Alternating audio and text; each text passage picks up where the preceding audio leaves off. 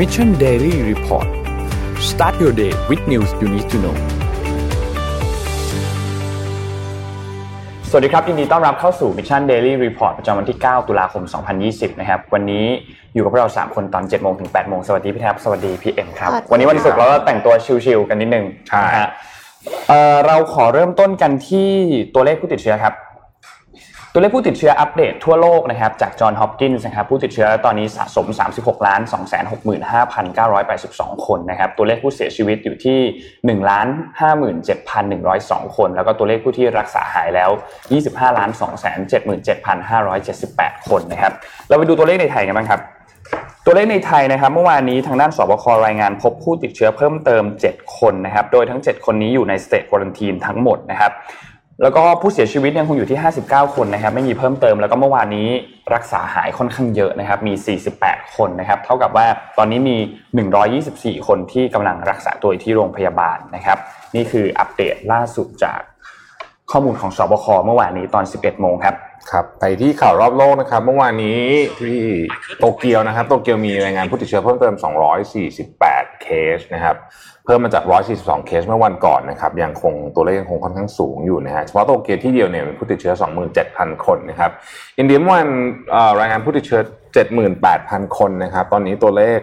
แตะใกล้ๆจะ7ล้านคนแล้วนะครับ อีกเกือบสัก 2 วันเนี่ยต้องน่าจะต้อง 7 ล้านคนแล้วนะครับ เมื่อวานเซบูแอร์ซึ่งเป็น low cost airline ที่ใหญ่ที่สุดของฟิลิปปินส์เนี่ยก็ต้อง ต้องการเงินเพิ่มนะฮะอีกประมาณสัก500ล้านเหรียญเพื่อที่จะพยุงกิจการของธุรกิจไปได้นะครับอาจจะมีการเพิ่มทุนนะฮะหรือว่าจะมีการขอกู้ยืมจากรัฐบาลนะครับแอสตราเซเนกาออกมาบอกว่าจะไม่ไม่จะไม่จะไม่ทำกำไรนะหรือว่าอย่างน้อยสุดเนี่ยจะไม่จะไม่ทำกำไรแบบแบบ เยอะรุนแรงจนจนจนจนกว่าเรื่องของโควิดที่จะจบลงนะครับ โดยเฉพาะจากเรื่องของวัคซีนนะครับเพราะว่ามีคนกังวลในประเด็นนี้พอสมควรทีเดียวนะฮะที่ไอร์แลนด์นะครับไอร์แลนด์ก็เป็นอีกจุดหนึ่งที่ตอนนี้กำลังกลับมาเป็น hotspot อีกครั้งหนึ่งนะครับ ตอนนี้ตัวเลขผู้ติดเชื้อเนี่ยสูงมากโดยเฉพาะผู้ติดเชื้อที่ต้องเข้าโรงพยาบาลนะครับ ซึ่งอันนี้เป็นสิ่งที่กดดันระบบสาธารณสุขของไอร์แลนด์มากๆเพราะว่าถ้าต้องเข้าโรงพยาบาลปุ๊บเนี่ยจำนวนเตียงก็จะเริ่มมีผลขึ้นมาทันทีนะครับ ฝรั่งเศสนะฮะตอนนี้ค่อนข้างชัดเจนแล้วว่ายุโรปประเทศใหญ่ๆเนี่ยเข้าสู่ second wave กันแล้วเรียบร้อยนะครับฝรั่งเศสเป็นอีกประเทศหนึ่งที่มีตัวเลขผู้ติดเชื้อสูงสุดเอ่อในรอบตั้งแต่เริ่ม record มาเลยเนี่ยนะฮะเป็น 2 วันติดต่อกันแล้วเนี่ยนะครับเมื่อวานนี้มี 19,000 เคส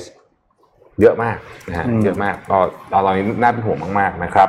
World Economic Forum ปกติเขาจะประชุมกันที่ดาวอสตอนเดือนมกราปีนี้ไม่มีนะครับ ปีนี้เลื่อนนะฮะไปประชุมที่ลูเซิร์นแทนนะครับ ตอนประมาณ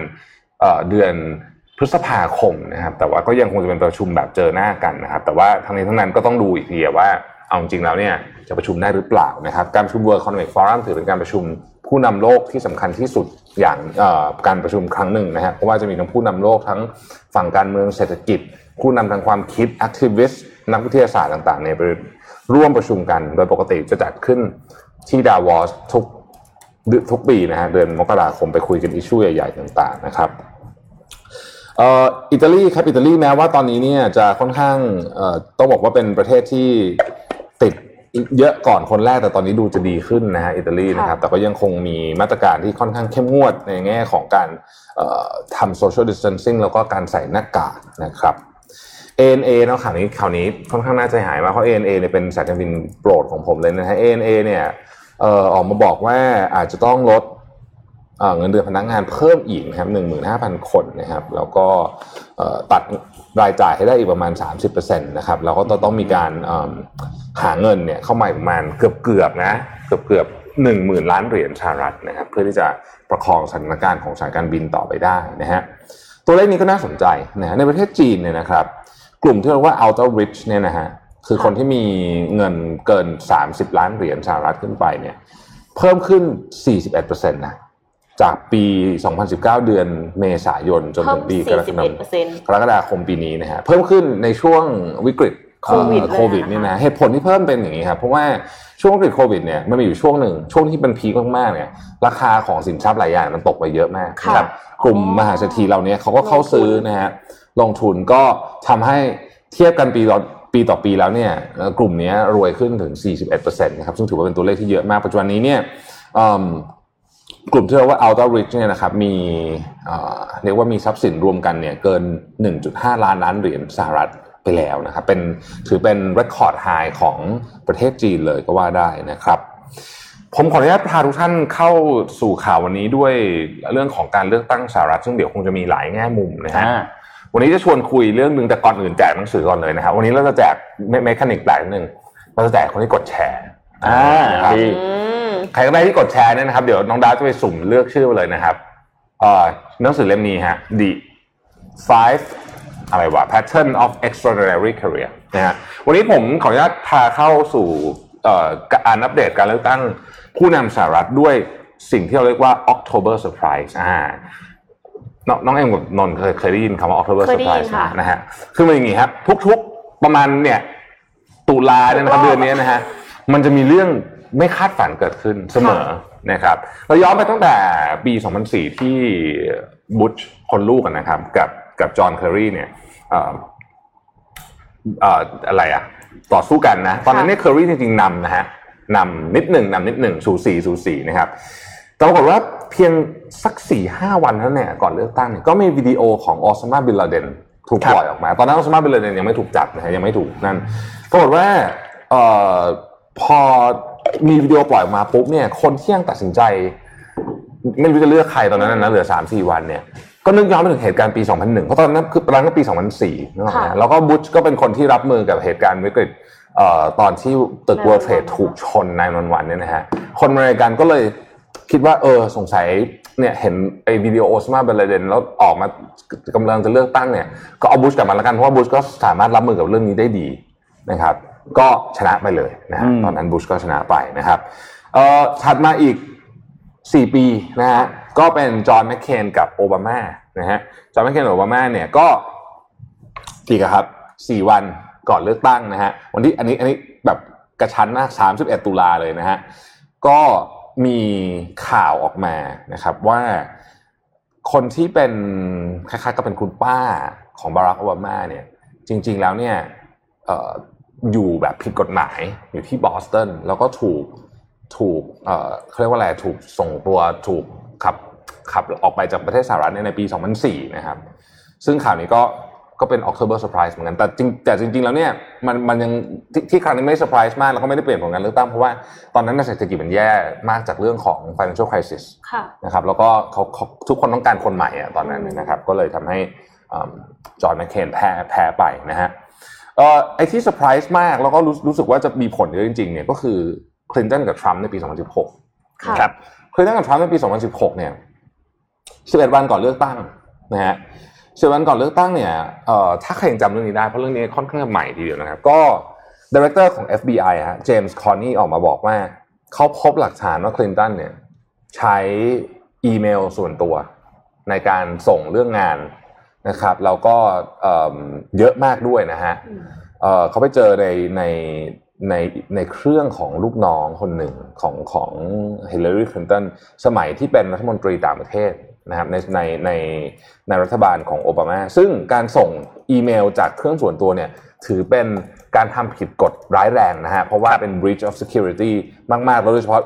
เป็นตำแหน่งใหญ่ขนาดนี้นะฮะค่ะแล้วก็ใช้อีเมลส่วนตัวเนี่ยนะครับ ซึ่งก็แน่นอนว่าเป็นจุดที่ทรัมป์เนี่ยโอ้โหบทขยี้ในสัปดาห์สุดท้ายเนี่ยชนิดที่แบบไม่ลืมหูลืมตาเลยทีเดียวนะครับ แล้วก็ในที่สุดแล้ว ทรัมป์ก็ชนะไปนะฮะอืมปีนี้ 2020 นะฮะเราผมว่าเรามี October Surprise เยอะมากแล้วนะ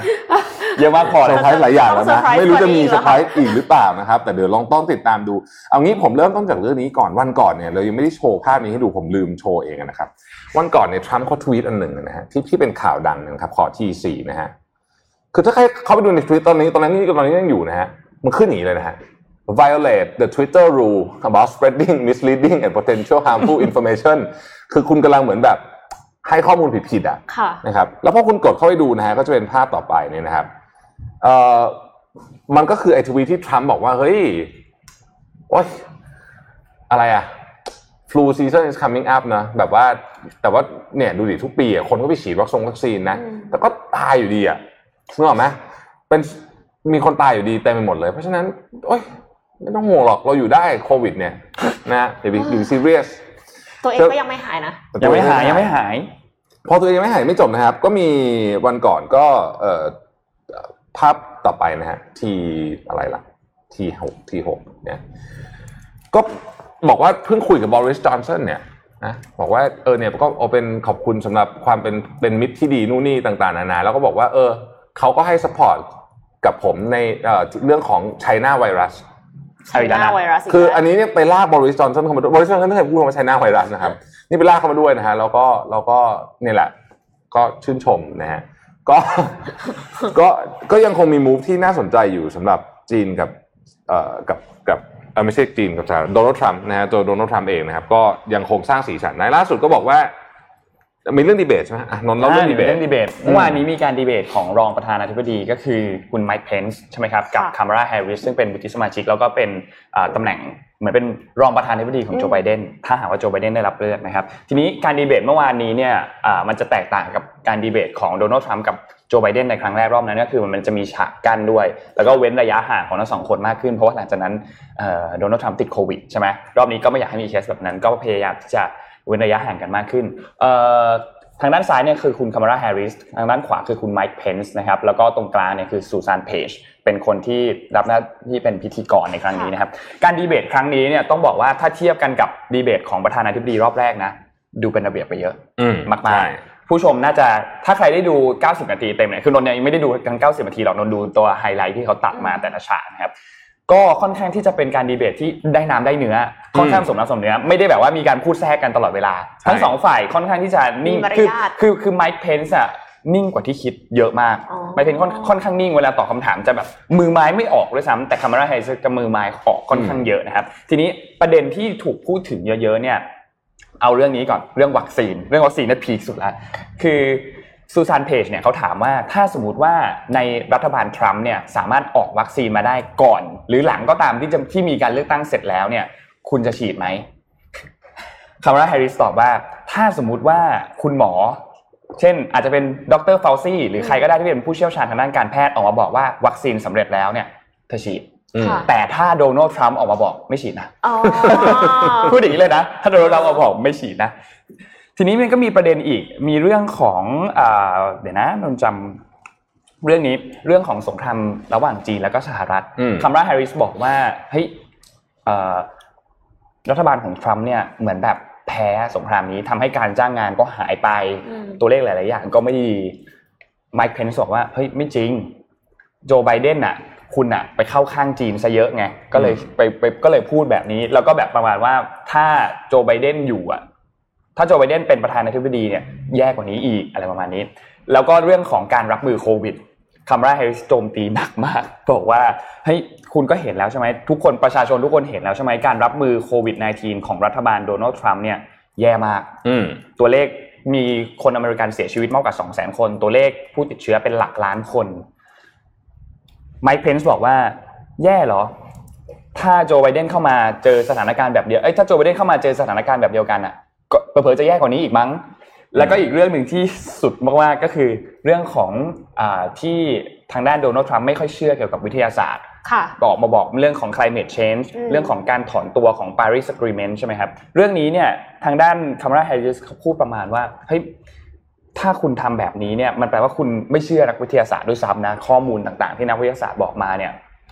ไมค์เพนส์บอกว่าไม่จริงโดนัลด์ทรัมป์เนี่ยเชื่อเชื่อข้อมูลทางนักวิทยาศาสตร์ แต่ว่าไอ้พวกการถอนตัวออกมาจากอ่า Paris Agreement หรือว่าการที่จะอ่าสนับสนุนการใช้พลังงานฟอสซิลต่อไปเนี่ยมันเป็นเรื่องที่จะทำให้เศรษฐกิจของอเมริกันเนี่ยมันดีขึ้นเพราะแน่นอนแหละ เพราะว่าฐานเสียงของอเมริของโดนัลด์ทรัมป์เนี่ยก็ค่อนข้างจะเป็นกลุ่มที่เป็นอ่าผลิตพลังงานฟอสซิลพวกผลิตน้ำมันทั้งหลายใช่ใช่ไหมครับแล้วก็เรื่องนี้ก็ก็เลยกลายเป็นประเด็นประมาณว่าแบบเฮ้ย สุดท้ายคุณไม่เชื่อนักวิทยาศาสตร์นี่หว่าไมค์เพนส์บอกไม่จริง เชื่อ แต่ว่ามันทำให้เศรษฐกิจอเมริกันแย่ลง เพราะฉะนั้นถ้าคุณจะมาขึ้นภาษีเพิ่มกฎระเบียบต่างๆ เรื่องของยกเลิกการใช้เชื้อเพลิงฟอสซิลเนี่ยมันทำให้เศรษฐกิจเนี่ยมันแย่ลงอืมอ่าไมค์เพนส์ก็ครับต่อ ซึ่งถ้าใครได้ดูการดีเบตครั้งนี้เนี่ยต้องบอกว่าข้อมูลค่อนข้างแน่น มีหลายอันที่ข้อมูลแน่นกว่าเยอะ ไม่ค่อยมีการพูดแทรกเหมือนแบบว่า ดีกว่าแรกเยอะ ดีกว่าแรกเยอะมากดีกว่าแรกเยอะมากจริง ๆ ซึ่งก็เป็นการดีเบตที่ดีนะนนท์นนท์รู้สึกว่ารอบนี้เนี่ยมันค่อนข้างที่จะแบบโต้กันไปโต้กันมาแบบสนุกอะรอบนี้ครับค่อนข้างสนุก แต่ว่าหลังจากนั้นเนี่ยพอดีเบตเสร็จเรียบร้อยแล้วเนี่ยเขาก็มีการ confirm ออกมาว่าโอเคการดีเบตในรอบถัดไปของโจไบเดนกับโดนัลด์ทรัมป์เนี่ยในวันที่ 15 ตุลาคมที่จะถึงนี้เนี่ยจะเป็นการดีเบตแบบ virtual ก็คือ ผ่านทางซูมอะ Zoom ผ่านทางซูม ทีนี้พอเป็นแบบนั้นปุ๊บโดนัลด์ทรัมป์ออกมาบอกเลย ไม่ไป I'm not going to waste my time เออ ผมคงไม่เสียเวลาหรอกที่จะไปดีเบต ก็ออกมาปฏิเสธทันทีว่าจะไม่เข้าร่วมการดีเบต ครั้งนี้ ถ้าหากว่าเป็นแบบ virtual debate ก็คือเป็นการดีเบตทางออนไลน์ อืม ส่วนทางด้านโจไบเดนก็บอกเหมือนกัน บอกว่าถ้าทรัมป์ไม่หายโควิดอะ ก็ไม่ดีเบตด้วยเหมือนกัน ถ้าเป็นแบบไปดีเบตแบบต่อหน้า ก็ไม่ควรนะเอาจริงก็ไม่ควรมันก็มีความเห็นเหมือนกันก็ไม่ควร ก็ดูท่าทางเราก็คงจะไม่ได้ดีเบตอะใช่ท่านอาจจะไม่ได้ดีเบตทีนี้ก็เมื่อวานนี้หลังจากที่มีการดีเบตเสร็จเรียบร้อยเนี่ยเขาก็มีการทวีตมาก็คือทางด้านโดนัลด์ทรัมป์ขอภาพ N4 ครับโดนัลด์ทรัมป์ก็ทวีตบอกว่า Mike Pence won big ก็คือแบอืบมเฮ้ยรอบนี้ชนะดีเบตชนะใสอืมๆส่วนทางด้านของโจไบเดนก็ออกมาว่าออกมาบอกว่า Kamala Harris you made us all proud tonight ก็คุณทำให้พวกเราภูมิใจในตัวคุณมากอืมเหมือนนักมวยอะต้อง bluff กันเหมือนนักมวยอะ bluff กันใช่ัฟกัน แต่ว่าเรามาดูโพลดีกว่าว่าคนอเมริกันเขาคิดยังไงบ้างว่าใครชนะนะครับอ่าขอภาพทีเจ็ดขึ้นมานี่เป็นโพลล่าสุดนะฮะเอ่อหลังจากจบนะเขาก็มีการไปไปสอบถามคนอเมริกันนะครับก็อย่างที่เห็นนะฮะก็คามาราแฮร์ริสทำได้ดีกว่าจริงๆนะฮะอืมเอ่อแต่ว่าอย่าลืมว่านี่เป็น CNN โพลนะนะต้องครับบอกอย่างนี้ก่อนนะครับเอ่อก็ แล้วแต่ผมว่าอันนี้อันนี้อันนี้คือคือแล้วแต่คิดคือมาแล้วผมว่าถ้าเกิดเราเป็นคนไทยเนี่ย เราก็เราก็ดูอย่างเงี้ยแต่ว่าคนอเมริกันคือถ้าเกิดคุณอินข้างไหนก็คงคิดว่าคนนั้นทำได้ดีกว่าแหละเออใช่ธรรมชาติเนาะธรรมชาติ แต่สนุกจริงๆ debate เป็นดีเบตที่ดีเป็นดีเบตที่ดีที่ที่คุณเป็นดีเบตภาพที่ดีที่คุณภาพ เมื่อกี้เราพูดประเด็นเรื่องของความขัดแย้งของจีนสหรัฐนะฮะเมื่อวานผมเพิ่งได้มีโอกาสเอ่อสัมภาษณ์ดรอาร์มตั้งนิรันดรนะครับเป็นดรอาร์มเป็นอาจารย์เอ่อนิติศาสตร์จุฬาแล้วก็เป็นผู้เชี่ยวชาญด้านแก content จีนแกเพิ่งออกหนังสือใหม่แกเพิ่งออกหนังสือด้วยใหม่ด้วยใช่นะโดนฮะซื้อมาละแล้วก็ในารอ่านแล้วก็เป็นคนที่ผมชอบมากเขียนหนังสือสนุกมากนะครับ แล้วก็เป็นคนเก่งมากจบที่ปักกิ่งด้วยจบที่จบฮาร์วาร์ดด้วยมั้งดรอาร์มนะฮะเอิ่มคุยเรื่องนี้นะครับว่าเรามีโอกาสที่จะเกิด hot war หรือเปล่านะถามดรอาร์มนะครับ ในแง่ของเออที่จีนกับสหรัฐความขัดแย้งเนี่ยเพราะว่าเอ่อล่าสุดเนี่ยนะก็อย่างที่บอกก็คือมีรัฐมนตรีช่วยว่าการกระทรวงการต่างประเทศ และรัฐมนตรีสาธารณสุขเนี่ยมามาเยือนไต้หวันนะครับแล้วก็ในช่วงเวลาเดือนเศษๆนั้นเนี่ยเอ่อจีนเนี่ยก็ส่งเครื่องบินลบขึ้นไปสิบกว่าครั้งไต้หวันขึ้นไปอินเตอร์เซปสิบกว่าสิบกว่าครั้งเหมือนกันเนี่ยนะฮะก็คุยกันประเด็นนี้มันมีมุมหนึ่งที่น่าสนใจครับ ในรัฐธรรมนูญของจีนเนี่ยนะครับ เขียนไว้เลยนะฮะเขียนไว้เลยว่า ถ้าสมมุติว่าเกิดเหตุการณ์ที่ไต้หวันประกาศเอกราชนะเอ่อการใช้กำลังเนี่ยเรียกว่าเป็นออโตเมติกคือไม่ต้องขออนุมัติอะไรจากใครทั้งนั้นอืมนะครับและในขณะเดียวกันในฝั่งของสหรัฐเนี่ยก็มีกฎหมายฉบับหนึ่งที่ชื่อว่า Taiwanese Act เขียนไว้ทำนองเดียวกันว่า ถ้าหากว่าไต้หวันถูกลุกลานจากใครก็ตามเนี่ย สามารถเอ่อใช้กองกำลังเข้าช่วยได้ทันทีนะทีนี้ ประเด็นที่น่าสนใจก็คือว่าณขณะนี้เนี่ยเอ่อกองกำลังของจีนจีจีนมีเยอะอยู่แล้วตรงนั้น แต่ว่าของสหรัฐเนี่ยก็เสริมกำลังเข้าไปตลอดนะครับ ผมเพิ่งมีข้อมูลใหม่ว่าตอนนี้เนี่ยถ้านับจำนวนเรือนะเอาเอาเป็นลำนะตอนนี้จีนมีเยอะกว่าสหรัฐแล้วนะฮะเราก็เราก็อยู่แถวๆนั้นแหละนะฮะเอิ่มเพราะฉะนั้นเนี่ยเราก็มีความจำเป็นที่จะต้องจิบจับตาเรื่องนี้อย่างใกล้ชิด ตอนนี้เนี่ยจีนเนี่ยมีความขัดแย้งไล่มันตั้งแต่ญี่ปุ่นเลยนะฮะ ญี่ปุ่นเนี่ยคือทะเลฝั่งจีนตะวันออกเนี่ยขณะนี้ญี่ปุ่นเองเนี่ยเมื่อวานนี้ก็มีข่าวหนึ่งออกมาที่ ผมคิดว่าอ่านแล้วก็อาจจะทำให้ผู้เชี่ยวชาญ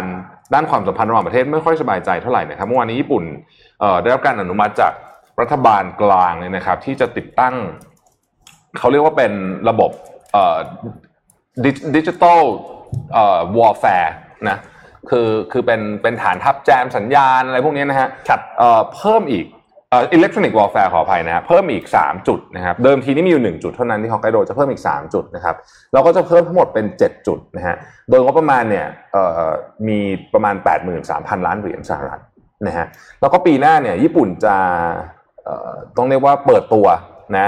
กองกำกองอวกาศยานเป็นครั้งแรกนะครับคล้ายๆกับของสหรัฐเนี่ยนะครับแล้วก็จะมีทีม Cyber Security ด้วยที่จะขยายในปีต่อไป นี่นี่ก็คือนี่ก็คือการเสริมเขี้ยวเล็บของเอ่อ ทะเลจีนฝั่งตะวันออกนะครับเลื่อนลงมาเป็นก็จะเป็นเอ่อที่ไต้หวันใช่ไหมแล้วก็มีทะเลจีนใต้อีกนะครับ ที่ยังคงมีความขัดแย้งอย่างต่อเนื่องเอิ่มใครอยากฟังเต็มๆนะฮะเดี๋ยวไปฟังในพอดแคสต์ของที่ผมคุยกับดร.อาร์มได้สนุกมากนะฮะอยากมีฟังมีหลากหลายประเด็นที่ที่ต้องจับตามองประเด็นประเด็นอันหนึ่งก็คือที่ผมถามต่อคือว่าเอ๊ะแล้วถ้าเกิดสองคนนี้ได้รับเลือกตั้งมาเนี่ยจะแตกต่างกันไหมนะครับ จริงๆต้องบอกว่า ในเชิงภาพใหญ่จะไม่แตกต่างคือคือเอ่อ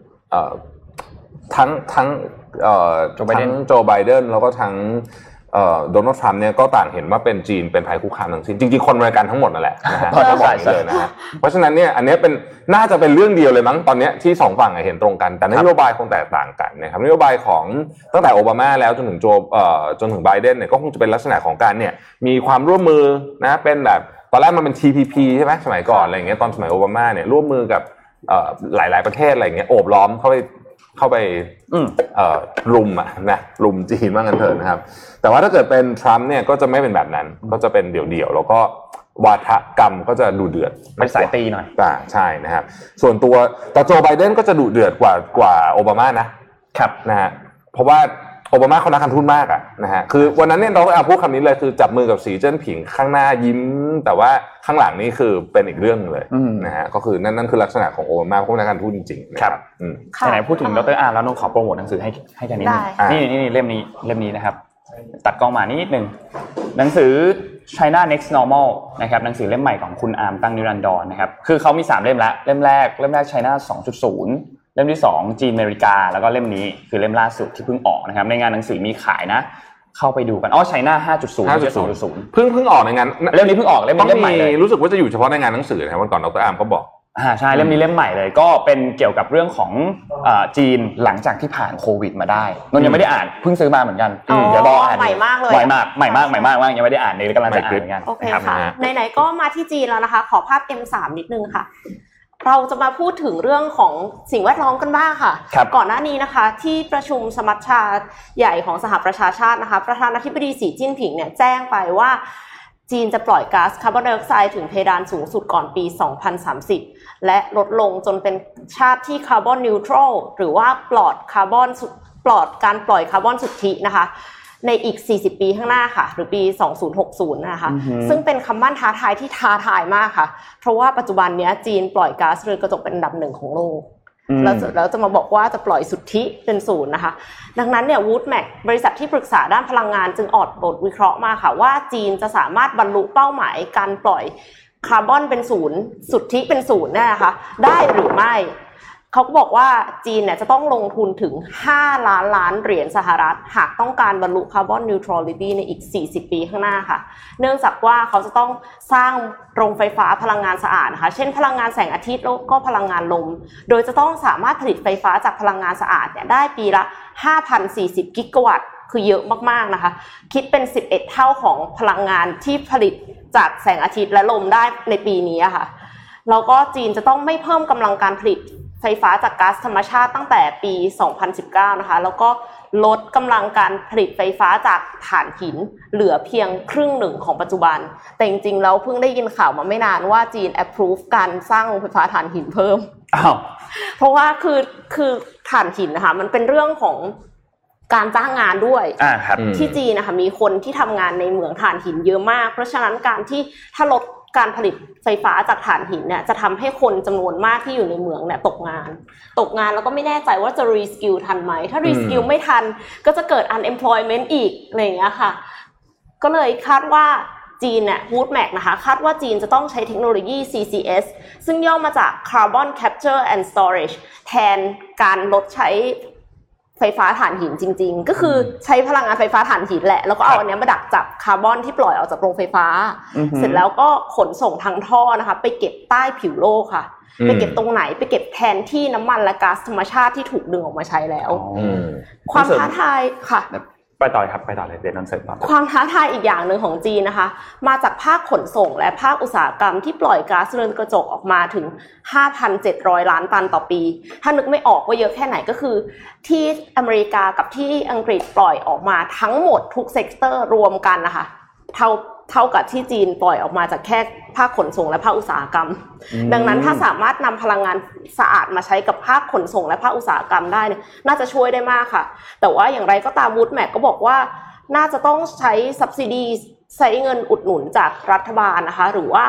หรือว่าแบบเป็น punishment อะเพื่อที่จะไม่ให้คนปล่อยคาร์บอนออกมามากขึ้นครับเพื่อที่จะช่วยไม่อย่างนั้นก็ไม่น่าจะสามารถทำได้เพราะว่ามัน challenging มากกับการปล่อยคาร์บอนสุทธิออกมาเอ่อ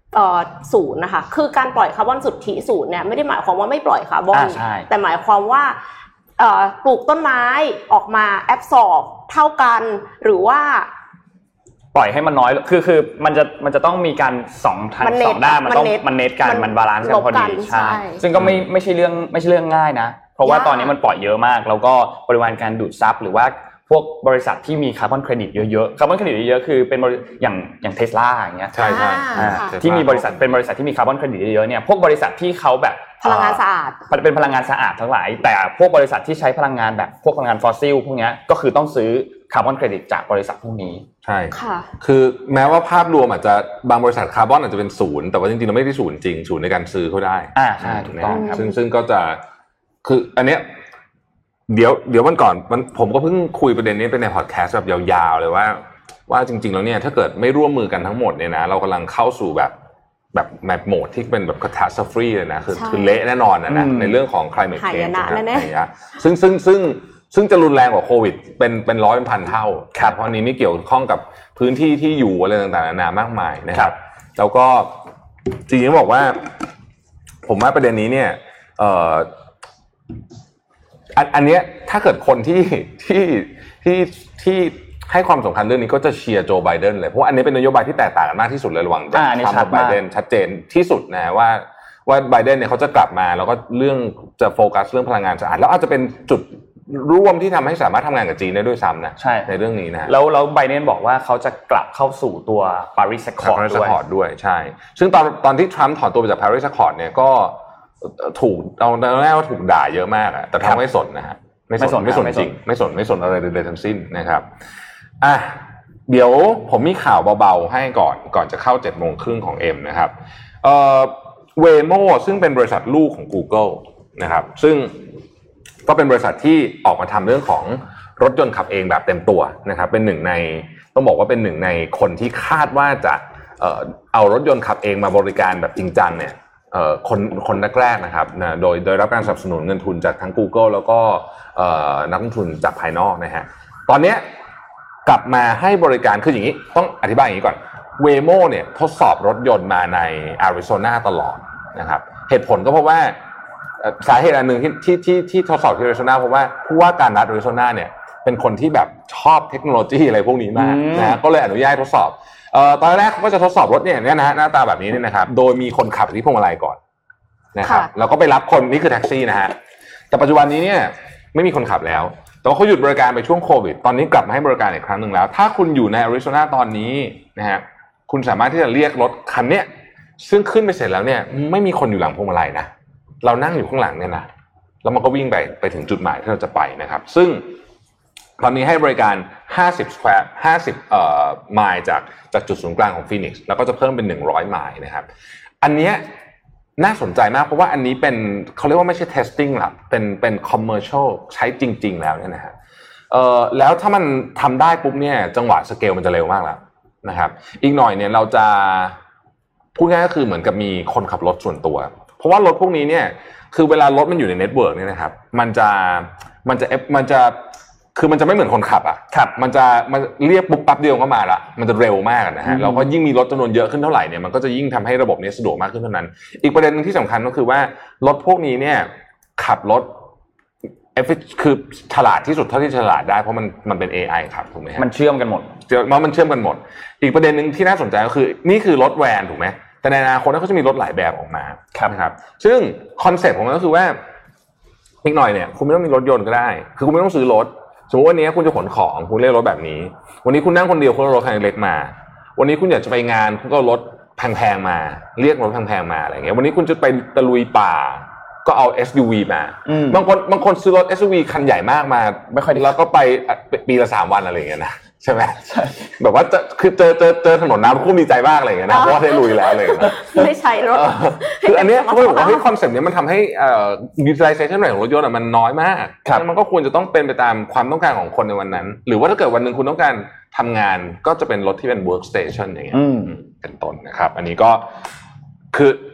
ผมว่าอีกไม่นานอะก็จะแพร่หลายนะฮะอ่าสองสามปีอะครับเจ็ดโมงครึ่งครับวันนี้ ค่ะเจ็ดโมงครึ่งขอไฟล์ด้วยค่ะ วันนี้เราจะมาพูดถึงการสร้าง resilience resilience เนี่ยก็คือความสามารถในการฟื้นตัวค่ะ หลังจากที่อันนี้คือแบบว่าศัพท์ทางการแพทย์เลยนะครับ ไปหามาเพราะว่าไม่แน่ใจว่าเดี๋ยวกลัวจะแปลผิดเขาบอกว่าเป็นความสามารถในการฟื้นตัวเมื่อตกอยู่ในสถานการณ์ที่ยากลำบาก มีแรงกดดันและความเครียดสูงนะคะ โดยยังคงความมั่นใจและทัศนคติที่เป็นบวก ที่จะฟื้นตัวฟื้นใจกลับมาได้นะคะ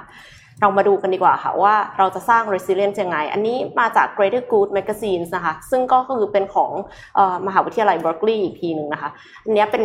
science back วิวิธีการที่มีการ research รองรับนะคะว่าสามารถทำได้และได้ผลจริงนะคะ อย่างที่หนึ่งค่ะคือเราต้องเปลี่ยนคำบรรยายก่อนค่ะ คือมันมีหลาย ๆ ครั้งที่เราเกิดเหตุการณ์ที่แย่ ๆ หรือว่าเครียดนะคะ เกิดวิกฤตอะไรสักอย่างหนึ่งแล้วเราก็ เหมือนตีตัวเองตลอดเวลาอือฮึเหมือนกับว่าเราอะตีตัวเองด้วยวิธีการ repeat ก็คือเราเราคิดสิ่งนั้นซ้ำๆซ้ำอ่าๆเราได้ยินสิ่งนั้นอยู่ในหัวเราตลอดเวลานะคะ แล้วบางอย่างมันก็ไม่ใช่เรื่องจริงด้วย คือเราอะจำได้เฉพาะบางเรื่องที่มันรู้สึกกับเรารุนแรงใช่แล้วมันก็เลยกลายเป็นว่าเราก็ทำร้ายตัวเองซ้ำๆนะคะ วิธีการของการเปลี่ยนคำบรรยายในหัวนะคะ ก็คือภาพถัดไปค่ะ เราสามารถเขียนออกมานะคะ แต่การที่เขียนออกมาเนี่ย เราจะต้องกล้าที่จะเผชิญหน้ากับมันด้วย หมายความว่าเราจะต้องเขียนสิ่งที่มันเจ็บปวดและเหตุการณ์ที่เกิดขึ้นและความรู้สึกของเราอะค่ะ คือเขาให้เขียนต่อเนื่องกันสี่วันนะคะคือ ใช้เวลาไปเลยยี่สิบนาทีในแต่ละวัน แล้วก็ต้องต่อสู้กับสิ่งนั้นค่ะ เขียนมันออกมา พอเราเขียนมันออกมาเหมือนกับเราก็จะได้ได้ทบทวนความคิดด้วยแหละ ว่าในอืมความเป็นจริงแล้วอะสิ่งที่เกิดขึ้นมันคืออะไรครับแล้วก็เรารู้สึกอย่างไรต่อสิ่งนั้นนะคะ แทนที่จะไม่จบไม่สิ้นอยู่ในหัวเนาะอย่างต่อมาค่ะ นอกจากนั้นนะคะก็คือฝึกคิดในแง่ดีในแง่บวกว่า ว่ามีอะไรที่มันดีบ้างต่อการเกิดเหตุการณ์เหล่านี้ เขายกตัวอย่างว่าสมมติว่าเราพลาดรถเมล์หรือว่าพลาดรถไฟฟ้า สมมติรถไฟฟ้าเสียหรืออะไรอย่างเงี้ยอือหือปรากฏว่าเราก็เลยได้เจอเพื่อนเก่าที่เราไม่ได้เจอมานานอยู่บนรถไฟฟ้าหรืออะไรอย่างเงี้ยเฮ้ยนนท์เคยเจอเหตุการณ์แบบนี้เลยจริงเหรอที่แบบว่าเป็นไงพลาดรถไฟแล้วก็ขบวนถัดไปดันแบบมีเพื่อนที่ไม่ได้เจอกันเจ็ดปีแปดปีเพิ่งกลับจากต่างประเทศโอ้ยอันมานี้ไม่ได้เตรียมนะอันนี้อันนี้เอเกิดอไม่ได้เตรียมไม่ได้เตรียมอันนี้เจอจริงๆเจอจริงเออๆเจอจริงๆก็เลยจอกลายรถเป็นไฟฟ้าข้อดีของการที่พลาดรถไฟฟ้าครับอย่างเงี้ยค่ะ แต่ว่าเรื่องอย่างนี้มันไม่ได้มันไม่ได้สามารถที่จะคิดเองขึ้นมาได้ตลอดเวลา เพราะว่าขึ้นอยู่กับว่าวันนั้นเราดาวน์หรือเปล่าอืมถ้าเรารู้สึกไม่ดีอะเราก็จะคิดไม่ได้ ดังนั้นใช่มันเป็นการฝึกค่ะเขาก็เลยบอกว่าให้ฝึกแบบเนี้ยทุกวันทุกวันทุกวันค่ะเป็นระยะเวลาแบบหลายเดือน เพื่อที่เราจะมีความสามารถในการนึกถึงเรื่องดีๆ แล้วเขาก็บอกว่า research อันเนี้ยมันเห็นว่าคนน่ะมีความสุขเพิ่มขึ้น แต่ว่าเอฟเฟกต์เนี้ยมันอยู่แค่ 2 เดือน ดังนั้นแสดงว่าเราจะต้องทำอย่างสม่ำเสมอต่อเนื่องค่ะ ฝึกในการหาเรื่องดีๆ จาก situation จากสถานการณ์ที่มันไม่ได้เป็นใจกับเราค่ะ ต่อมาค่ะ ข้อที่สองก็คือเผชิญหน้ากับความกลัว การเผชิญหน้ากับความกลัวเนี่ย ขอเตือนไว้ก่อนว่าไม่ใช่ความกลัวชนิดแบบทรมาคือแบบ สิ่งที่มันหนักมาก ๆ ในใจเรา หรือว่าความกลัวที่โอ้โหยมันเอ็กซ์ตรีมมากแก้ไขไม่ได้ หรือว่ากลัวถึงขนาดมันจะทำให้เราแบบถึงแก่ชีวิตหรือเป็นอันตรายนะคะ แต่เป็นความกลัวทั่ว ๆ ไปค่ะ ความกลัวอย่างเช่น ไม่กล้าพูดหน้าห้อง ไม่กล้าพูดต่อหน้าคนจำนวนมาก ถ้าเป็นอะไรประมาณเนี้ยค่ะ ก็จะสามารถที่จะใช้เทคนิคนี้ได้ ขอภาพถัดไปค่ะ เพราะว่าเราจริงๆไอ้เรื่องการความกลัวต่อเรื่องของ public speaking แล้วพวกเนี้ยมันทำให้เราเสียโอกาสไปเยอะมากเหมือนกันนะใช่ลองลองลองทุกนนท์นนท์เชื่อว่าทุกคนจะมีประสบการณ์ที่เคยเจออะไรแบบเนี้ย ที่แบบว่าเฮ้ยเราไม่กล้าขึ้นไปพูดต่อหน้าคนเยอะๆอะไรอย่างเงี้ยเช่นแบบครูตอนเรียนก็ได้ครูให้โอกาสเราขึ้นไปพูด แต่ว่าสุดท้ายเราไม่ได้พูดอย่างเงี้ยอืมเพราะเราไม่กล้าไปอย่างเงี้ยนนท์เชื่อว่าทุกคนน่าจะมีการเสียโอกาสในเรื่องพวกเนี้ยค่อนข้างเยอะ ใช่ถ้าค่ะลองมองย้อนกลับไปนะก้าวข้ามความท้าทายไม่ได้ดาคะขอภาพถัดไปค่ะ ค่ะ ก็ให้เริ่มต้นจาก small step ค่ะ เริ่มต้นจากอะไรที่เล็กๆก่อน เราต้องค่อยๆเผชิญหน้ากับความกลัวทีละนิด สมมติว่าเป็นเรื่องของการพูดหน้าห้อง พูดหน้าชั้น สมมติในที่สุดเราต้องไปพิชต่อหน้าคนหนึ่งพันคนอย่างเงี้ยอือหือหมู่มันมันยากมาก แต่ว่าถ้าเรานึกถึงว่าอะเราลองพูดให้คนแค่ห้าคนฟังก่อนอ่าเล่าเรื่องนี้แหละเรื่องเดิมที่เราจะต้องไปพิชเนี่ยนะให้คนห้าคนฟัง เสร็จแล้วค่อยขยายใหญ่ขึ้นเป็นยี่สิบคนเป็นร้อยคน จนเราชินนะคะเรื่อยๆเรื่อยๆแล้วก็ stretch ตัวเองนะคะ เพิ่มขึ้นเรื่อยๆ สุดท้ายเราก็จะสามารถรู้สึกโอเคขึ้นกับการพูดต่อหน้าพันคน ไม่ได้หมายความว่าไม่กลัวนะอ่าใช่ในที่สุดก็ยังกลัวอยู่โอเคแต่ว่าเราสามารถที่จะก้าวข้ามความกลัวนั้น แล้วก็ทำในสิ่งที่เรากลัวได้ค่ะจะจะจะเสริมอันนี้หนึ่งว่า อันนี้เป็นเทคนิคเดียวกันกับเวลาเขาใช้สอนเด็กที่ introvert มากๆ ที่แบบไม่กล้าพูดอะก็ขั้นแรกก็คือจะให้พูดกับเพื่อนสนิทแค่คนเดียวก่อน หรืออย่างเงี้ยเราก็ครับค่อยๆเพิ่มนะครับเพราะว่าอันเนี้ยมันมันมันมันค่อยๆสร้างได้ แต่ว่าถ้าเกิดไปทีเดียวแล้วให้พูดกับคนร้อยคนเลยเนี่ยอันนี้แน่นอนมันมันบางทีพูดไม่ออกเลยนะใช่เพราะฉะนั้นอันนี้เป็นเทคนิคที่ดีมากนะฮะกับอีกเทคนิคหนึ่งคือ ถ้าสมมติว่ามีร้อยคนอยู่ข้างหน้าเราอะให้เราจำหน้าไว้แค่ห้าคนพอเออแล้วเราพูดกับคนห้าคนนั้นอะสลับสลับกันไปเรื่อยๆ ไม่ต้องแบบพูดกับทั้งร้อยคน แต่พูดแค่คนห้าคนมันจะง่ายขึ้นอันนี้เป็นแบบ เป็นทริคเล็กๆ แล้วกันลองค่ะลองลองเอาไปใช้กันดู หา friendly face ใช่ใช่ใช่ใช่ใช่หาหา friendly คนที่แบบ face ว่ามองเราแล้วสบตากับเราแล้วพยักหน้า แล้วก็หัวเราะเวลาที่เราปล่อยมุกแป๊กอ่าใช่ใช่ใช่ใช่จะช่วยได้เยอะช่วยได้เยอะมากจริงค่ะอ่าข้อถัดไปเลยค่ะนั่งสมาธิค่ะ นั่งสมาธิเนี่ยคือไม่ว่าจะศาสนาไหนก็นั่งได้นะคะ จริงๆ ตัวเอ็มอะต้องยอมรับว่าเอ็มไม่ค่อยได้นั่ง แต่ว่าพอเอ็มนั่งสมาธิแล้วเอ็มก็รู้สึกว่ามันได้รีเฟกตัวเอง มันทำให้สงบนะคะ แล้วเราก็จะมีความสามารถเหมือนกับมีความอดทนมากขึ้นในการที่จะเผชิญหน้ากับสิ่งที่ยากลำบากค่ะ ถัดไปค่ะให้อภัย การให้อภัยเนี่ยพูดง่ายแต่ทำยากนะคะทำอย่างไร ขอภาพถัดไปค่ะ อย่างแรกเลยคือเราต้องรู้ก่อนว่าสิ่งที่เกิดขึ้นจริงคืออะไรคำว่าเกิดขึ้นจริงเนี่ยไม่ใช่สิ่งที่เรารู้สึก สิ่งที่เรารู้สึกอะเป็นเป็นสิ่งที่ เหมือนกับเป็นผลจากสิ่งที่เกิดขึ้นอีกทีนึงแต่ว่าสิ่งที่เกิดขึ้นนะคะเหตุการณ์เป๊ะๆบางทีเรารู้สึกว่าแบบหุยคนเนี้ยทำร้ายเราอย่างรุนแรงเลยนะ อย่างนั้นอย่างนี้ จริง ๆ แล้วครึ่งหนึ่งมันเป็นความรู้สึกของเราๆอืมคือเขาอาจจะไม่ได้ตั้งใจทำขนาดนั้นก็ได้ หรือว่าเขาอาจจะไม่ได้ตั้งใจเลยก็ได้นะคะ แต่ว่าเราอะคิดไปแล้วแล้วเรารีพีทในหัวว่าทำไมทำกับฉันแบบนี้ ตลอดเวลาเราก็จะทำร้ายตัวเอง เพราะฉะนั้นเขาก็เลยบอกว่าให้ acknowledge ว่า สิ่งที่เกิดขึ้นจริงเนี่ยมันคืออะไร แล้วมันทำให้เรารู้สึกอย่างไรค่ะ หลังจากนั้นค่ะ เราก็จะต้องเราก็ต้องตั้งปณิธานค่ะ ว่าเราจะให้อภัย เราให้อภัยไม่ได้หมายความว่า ถ้าสมมติว่ามีใครมาทำร้ายธุรกิจเราเราไม่ฟ้องไม่ใช่อือหือให้อภัยไม่ได้หมายความว่าเราจะปล่อยให้คนทำผิดเนี่ยลอยนวลแต่หมายความว่าเราจะปลดปล่อยตัวเองเป็นอิสระอืม เพราะว่าเราอะทำร้ายตัวเองด้วยความโกรธแค้นเขา บางคนเนี่ยยอมทำลายชีวิตตัวเอง เพื่อไปแก้แค้นเลยคนที่แบบไปยิงสามีหรืออ่าภรรยาเก่าอะไรเงี้ยค่ะครับอย่างเงี้ยคือกลายเป็นว่าตัวเองก็ต้องติดคุกหรือไม่ก็คือฆ่าตัวตายตามอะอืมทั้งทั้งที่ถ้าเราปล่อยให้เขาไป เขาก็อาจจะไปมีความสุขหรือมีความทุกข์ก็ไม่เป็นไรก็ไม่เกี่ยวอะไรกับเรา เราก็ดำเนินชีวิตของเราไปได้นะคะคือไม่ได้ย้ำอีกทีหนึ่งว่าไม่ได้ให้อภัย เพราะว่าเป็นแม่พระ แต่ให้อภัยเพราะเราจะได้มีความสุขค่ะอืม ค่ะสุดท้ายแล้วค่ะ ก็ความเครียดนะคะ แล้วก็ความยากลำบากเนี่ยมันก็มาในหลายรูปแบบของชีวิตนะคะ คือทุกคนก็จะต้องเจอหมดแหละ ไม่ว่าจะเป็นเรื่องรุนแรงที่จะทำให้เราเหมือนกับมันจะฝังใจเราไปอีกนานเลย ความกลัว ความอับอาย หรือแม้กระทั่งโดนหักหลังเนี่ย มันเป็นมันเป็นเรื่องที่ทุกคนจะต้องเจออยู่แล้ว แต่ว่าถัดไปค่ะดาฟคะ ถ้าสมมุติว่าเราสามารถที่จะฝึกฝนได้บ่อยๆ เราก็จะสามารถดึงสิ่งเหล่านี้ค่ะ ที่เหมือนเป็นเครื่องมือของเรา ที่เราเชี่ยวชาญในการใช้แล้วเนี่ยมาช่วยให้เราสามารถรับมือได้ ไม่ว่าสถานการสถานการณ์นั้นจะเป็นสถานการณ์ที่ดีหรือไม่ดีก็ตามค่ะอืมก็อยากจะ แนะนำให้ทุกคนลองไปฝึกดูนะคะ อย่างที่นนท์เคยบอกว่าฝึกอย่างเดียวก็ได้ใช่ฝึกใช่สักอย่างหนึ่งแล้วก็คำแนะดูนำว่าที่มันให้แบบไปอะ work ไหมลองอันเดียวมันค่ะมันมันมันจะไม่ยากเกินไปอืมเพราะว่า skill ไอ้ resilience เนี่ยเป็น skill ที่สำคัญมากในช่วงเวลาตอนนี้โดยเฉพาะนะช่วงโควิดนะถูกต้องโดยเฉพาะในช่วงโควิดเป็น skill ที่สำคัญเราได้ยินคำนี้เยอะมากในช่วงโควิดนะฮะจริงค่ะครับ ก็วันนี้เรามี Zoom Session ที่น่าสนใจมากนะฮะอ่าคือตอนนี้เนี่ยผมต้องบอกเลยว่า เราจะคุยเรื่องเศรษฐกิจเยอะเราจะคุยเรื่องการลงทุนเยอะ เพราะมันเปลี่ยนบ่อยจริงๆนะครับใช่วันนี้เรามีเอ่อคุณพรเทพชูพันธ์นะครับ Executive Director กลุ่มวิเคราะห์การลงทุนสายการลงทุนบริษัทหลักทรัพย์จัดการกองทุนไทยพาณิชย์นะครับ ซึ่งวันนี้จะมาคุยกับเราเนี่ยเรื่องนี้เลยว่าการลงทุนเป็นยังไงบ้างตอนนี้นะครับ สวัสดีคุณพรเทพครับผม ครับ สวัสดีครับ ครับสวัสดีครับคุณนวิทย์ครับ สวัสดีครับ คุณพรเทพ คุณพรเทพครับเอ่อในภาพรวมการลงทุนเนี่ยมองวิกฤตเศรษฐกิจครั้งนี้เป็นยังไงบ้างครับ เหมือนหรือต่างกับวิกฤตเศรษฐกิจของครั้งก่อนๆยังไงบ้างครับ ครับเอ่อปกติในการดูว่าวิกฤตเหมือนหรือต่างกันเนี่ย ผมมักจะมองหาก่อนว่าใครเป็นคนโดนกระทบอะนะครับ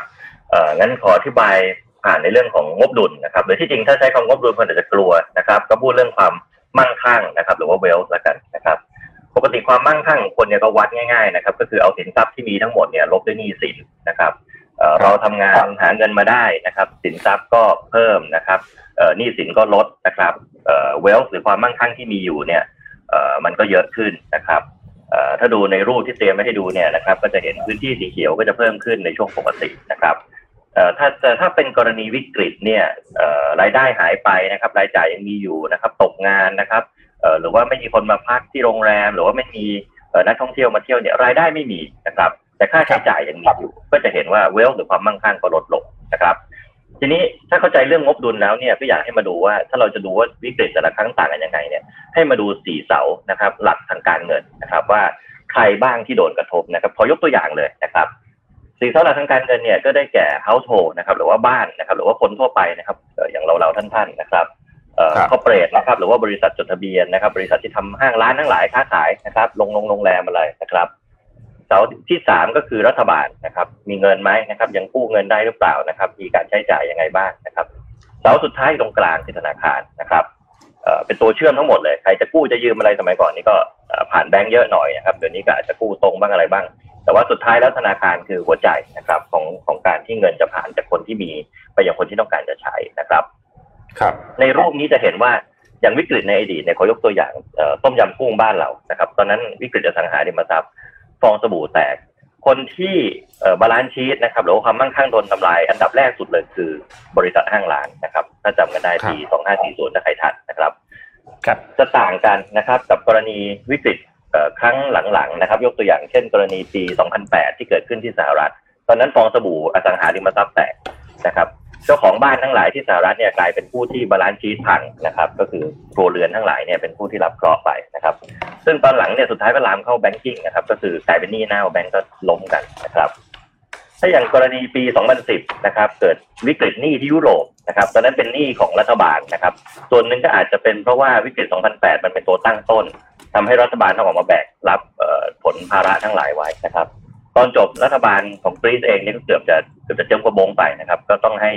เอ่อ ECB ให้ใครมาช่วยนะครับนั้นวิกฤตแต่ละครั้งเนี่ยมันเข้าคนละด้านกัน ครั้งนี้เนี่ยครับเอ่อเจ๋งมากเลยคือโหดมากเลยนะฮะเข้าครบทุกด้านพร้อมกันนะครับ ทุกคนคือรายได้หายเกลี้ยงนะฮะสรุปนะครับครับง่ายๆก็อ่านะไม่ว่าจะเป็นบุคคลธรรมดาเป็นห้างร้านนะครับรัฐบาลเข้ามาอุ้มนะครับโอ้โหจำเลขกันไม่ได้เลยกู้กันไปละกี่เปอร์เซ็นต์ GDP หนึ่งล้านล้านสามล้านล้าน ไล่ประเทศเลยฮะไม่ไม่ไม่มีใครรอดเลยนะครับเหลือครับที่เดียวที่ยังรอดอยู่คือแบงค์นะฮะถามว่าเราอยากเห็นแบงค์ล้มไหมบอกไม่อยากนะครับเพราะส่วนหนึ่งผมทำงานที่แบงค์เนาะนะฮะแต่อีกส่วนหนึงที่จริงๆแล้วต้องบอกว่าจริงๆแล้วต้องบอกว่าถ้าแบงค์ล้มเนี่ยมันจะโดนกันหมดนะครับอืมเอ่อจากคราวก่อนๆเนี่ยเมื่อไหร่ที่เข้าแบงก์ปุ๊บเนี่ย sector อื่นโดนด้วยนะครับมันจะกระจายหมดเพราะใครก็ตามที่มีลิงก์กับแบงก์จะเจอสิ่งที่เรียกว่า credit crunch ก็คือแบงก์ให้กู้ต่อไปไม่ได้นะครับโอ้ตอนนั้นก็ครับก็แย่กันหมดนะครับ ทีนี้เมื่อเข้าใจในภาพนี้แล้วเนี่ย เอ่อก็จะพอเห็นว่าครั้งเนี้ยโหดกว่าทุกครั้ง เพราะว่ามันโจมตีเข้าทุกด้านพร้อม ๆ กันนะครับอืมถามว่าแล้วแตกต่างกันไปยังไงอีกอยากจะให้เห็นอีกเรื่องหนึ่งคือผลระยะยาวอันนี้น่าสนใจกว่าเพราะมันจะกระทบการครัลบงทุนอืมเอ่อในรูปอีกอันหนึ่งที่เตรียมมาให้ดูเนี่ยจะเห็นว่าผลระยะยาวที่เกิดขึ้นเนี่ย เมื่อทุกคนมี balance sheet ที่แย่ลงหมด wealth ที่น้อยลงหมดเนี่ยนึกดูแล้วบริษัทห้างร้านเนี่ยปีหน้าต่อให้ทุกอย่างฟื้นเนี่ย จะเอาเงินที่ไหนลงทุนโอ้โหหนี้เก่ายังย่อยไม่หมดนะฮะครัวเรือนจะเอาเงินที่ไหนไป spending ไปใช้จ่ายโอ้โหขอได้รายได้มาขอขอใช้หนี้ก่อนนะฮะนั้นมันเลยเป็นการแข่งขันนะฮะบอกยิ่งหายเร็วเท่าไหร่ยิ่งเจอวัคซีนเร็วเท่าไหร่ยิ่งดีเพราะมันหมายความว่าผลระยะยาวก็จะน้อยลงนะครับอืมก็แข่งกันนะฮะระหว่างวัคซีนจะเจอก่อน หรือว่า balance sheet ใครจะพังไปก่อนก็ balance sheet พังก็ bankrupt นะฮะก็ก็ก็เอ่อปรับโครงสร้างหนี้นะครับเอ่อก็เรียกอะไรนะหนี้สินล้นพ้นตัวไปนะครับนั้นครับ ตอนนี้มันเป็นการแข่งระหว่างสองอย่างนะครับอันนี้ครั้งนี้เป็นอะไรที่น่าตื่นเต้นมาก เพราะว่าเพราะว่าผมว่ามันโหดจริง ๆ ครับอืมคือถ้าใครถ้าเกิดวัคซีนมาช้าก็มีโอกาสที่หลายธุรกิจจะโดมิโนล้มกันไปตามๆกันได้ใช่ไหมครับถูกต้องครับถูกต้องครับว่าจำสำคัญที่สุดคือตอนนี้ที่ทุกคนพยายามก็คืออย่าให้ลามเข้าแบงก์เพราะทุกคนรู้ว่าวิกฤตเศรษฐกิจจะกลายเป็นวิกฤตการเงิน ก็คือลามเข้าแบงก์เนี่ยจะเป็นอะไรที่ลึกและนานและยาวที่สุดนะครับ อืมครับ พูดพูดถึงในแง่ของตลาดการลงทุนครับบ้างครับผมคุณพรเทพครับขออนุญาตถามว่าในแง่ของการลงทุนเนี่ย เราผ่านจุดต่ำสุดมาแล้วหรือยังครับ แล้วเราควรครับจะเริ่มปรับพอร์ตการลงทุนยังไงบ้างครับตอนนี้ได้ครับ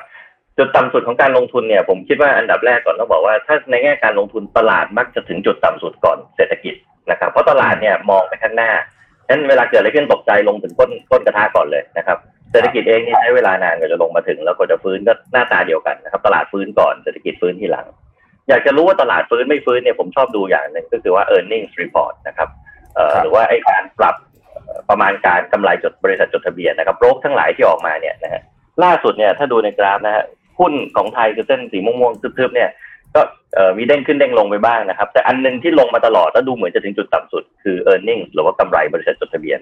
แต่เดี๋ยวอีกไม่กี่วันเนี่ยไตรมาสสามผลประกอบการจะออกนะครับ ผมคิดว่าผลที่ออกมาเนี่ยสิ่งที่ผมจะมองหาสำคัญที่สุดคือ ออกแล้วมีใครยังปรับลดประมาณการ e a r n i n g อยู่ไหมแต่ผมเดาว่าน่าจะค่อนข้างนิ่งถ้าดูจากในรูปนะครับอืมส่วนในด้านเศรษฐกิจเองถ้าอยากจะมองว่าเอ่อการไม่มีปิดเมืองรอบสองของเมืองไทยนะครับ แต่ข้างนอกเริ่มปิดกันแล้วนะครับเอ่อครับก็ต้องมาดูนะครับว่าเหตุปัจจัยที่ทำให้เราเข้าสู่วิกฤตเนี่ยมันหมดไปหรือยังนะครับ อันนี้ก็คือเรื่องของวัคซีน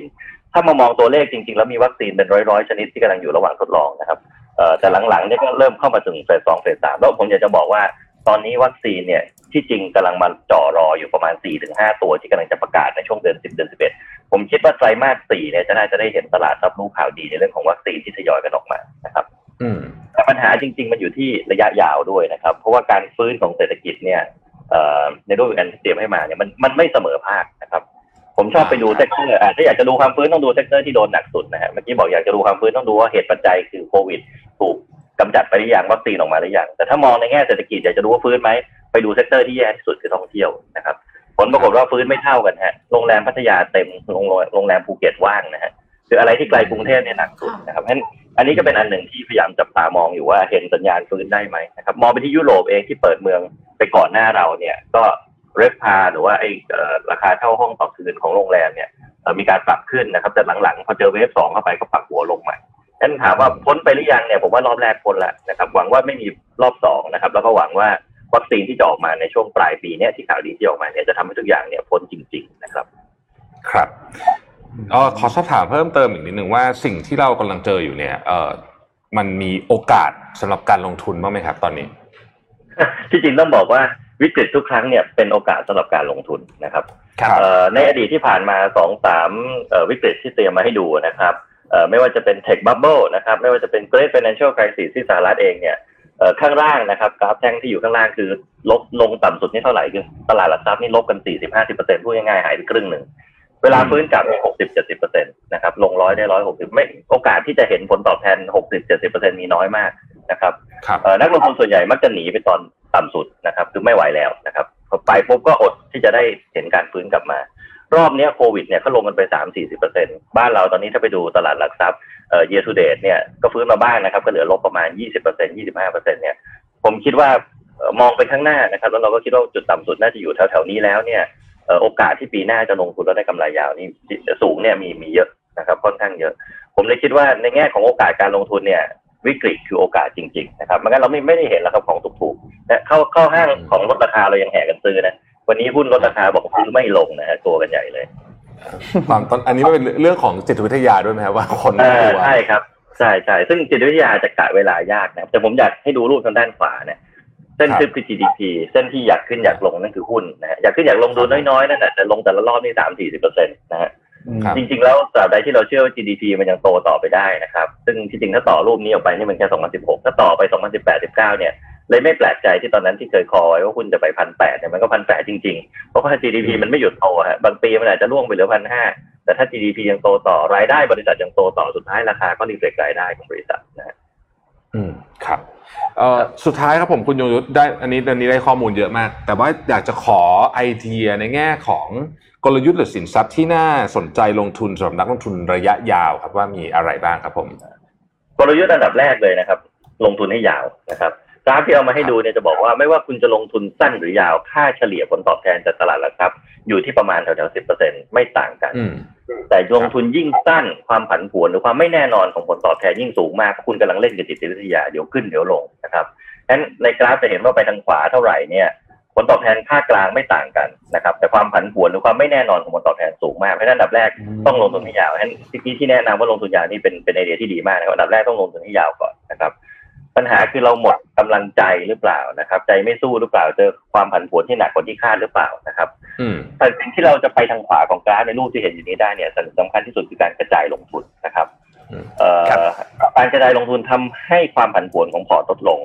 พอร์ตถ้าไม่ผันผวนเราก็ไม่มีความตื่นเต้นจนเกินไป ก็ไม่ต้อง panic ก็ไม่มีการขายครับที่ข้างล่างใช่ไหมฮะเอ่อยกตัวอย่างของการความลดความผันผวน เช่น เรามีตราสารหนี้ในพอร์ตหรือยังนะครับเอ่อมีตราสารหุ้นในพอร์ตหรือยังนะครับ ได้ไปต่างประเทศไหม ตอนนี้ growth ไปอยู่ข้างนอกหมดเอ่อเราได้แบ่งการลงทุนเราไปที่สหรัฐบ้างหรือเปล่ายุโรปหรือเปล่า เพราะแต่ละที่นี่ฟื้นไม่เท่ากัน อย่างจีนนี่กำลังจะออกเนี่ย เรามี exposure ที่จีนไหมนะครับ เรามี exposure กับธีม new normal ทั้งหลายไหม e-commerce online platform นะครับเอ่อ technology stock นะครับเอ่อซึ่งส่วนมากพวกนี้พอดีมันไม่ได้ list อยู่บ้านเรานะครับเอ่ออืมฉะนั้นสิ่งที่อยากจะแนะนำอย่างน้อย key takeaway ที่สุดกลับไปคราวนี้หนึ่งคือลงทุนให้นานนะครับสองกระจายออกไปข้างนอกบ้างนะครับ ไปหลายๆธีมนะครับ หลายๆธีมที่กำลังจะมานะครับเอ่อ แล้วผมมีข่าวดีอีกอย่างหนึ่งนะครับ ปีนี้ปีเลือกตั้งนะของสหรัฐนะครับเอ่อโดยเฉลี่ยทุกปีหลังเลือกตั้งเนี่ยหุ้นจะขึ้นประมาณ 10%ที่ US นะครับเอ่ออย่างน้อย exposure ที่ US ก็น่าสนใจนะครับ แล้วก็มันก็ลากหุ้นทั่วโลกขึ้นอยู่แล้วนะครับ อืมครับ สุดท้ายครับคุณคุณพรเทพครับขออนุญาตถามนิดนึงครับ ถ้าสมมติว่าเราได้วัคซีนเนี่ยนะครับเซนติเมนต์ตลาดจะตีกลับเป็นบวกแบบรุนแรงเลยไหมครับ ผมคิดว่ามีโอกาสสูงมาก นะครับ ที่จะเห็นตลาดกลับมาเป็นบวกค่อนข้างค่อนข้างแรง ตอนนี้เอาจริง ๆ เนี่ย ถ้าดูในแง่ของความหวังในแง่ e a r n i n g ของบริษัทเนี่ยมี expectation ของนักลงทุนต่ำมาก ไปที่ไหนทุกคนก็จะบอกไม่เอาแล้วตลาดหุ้นเอ่อผู้จัดการกองทุนเองก็ถือแคชนะครับเอ่อต่างประเทศนะครับที่เคยสอบถามหรือเคยคุยกันเนี่ย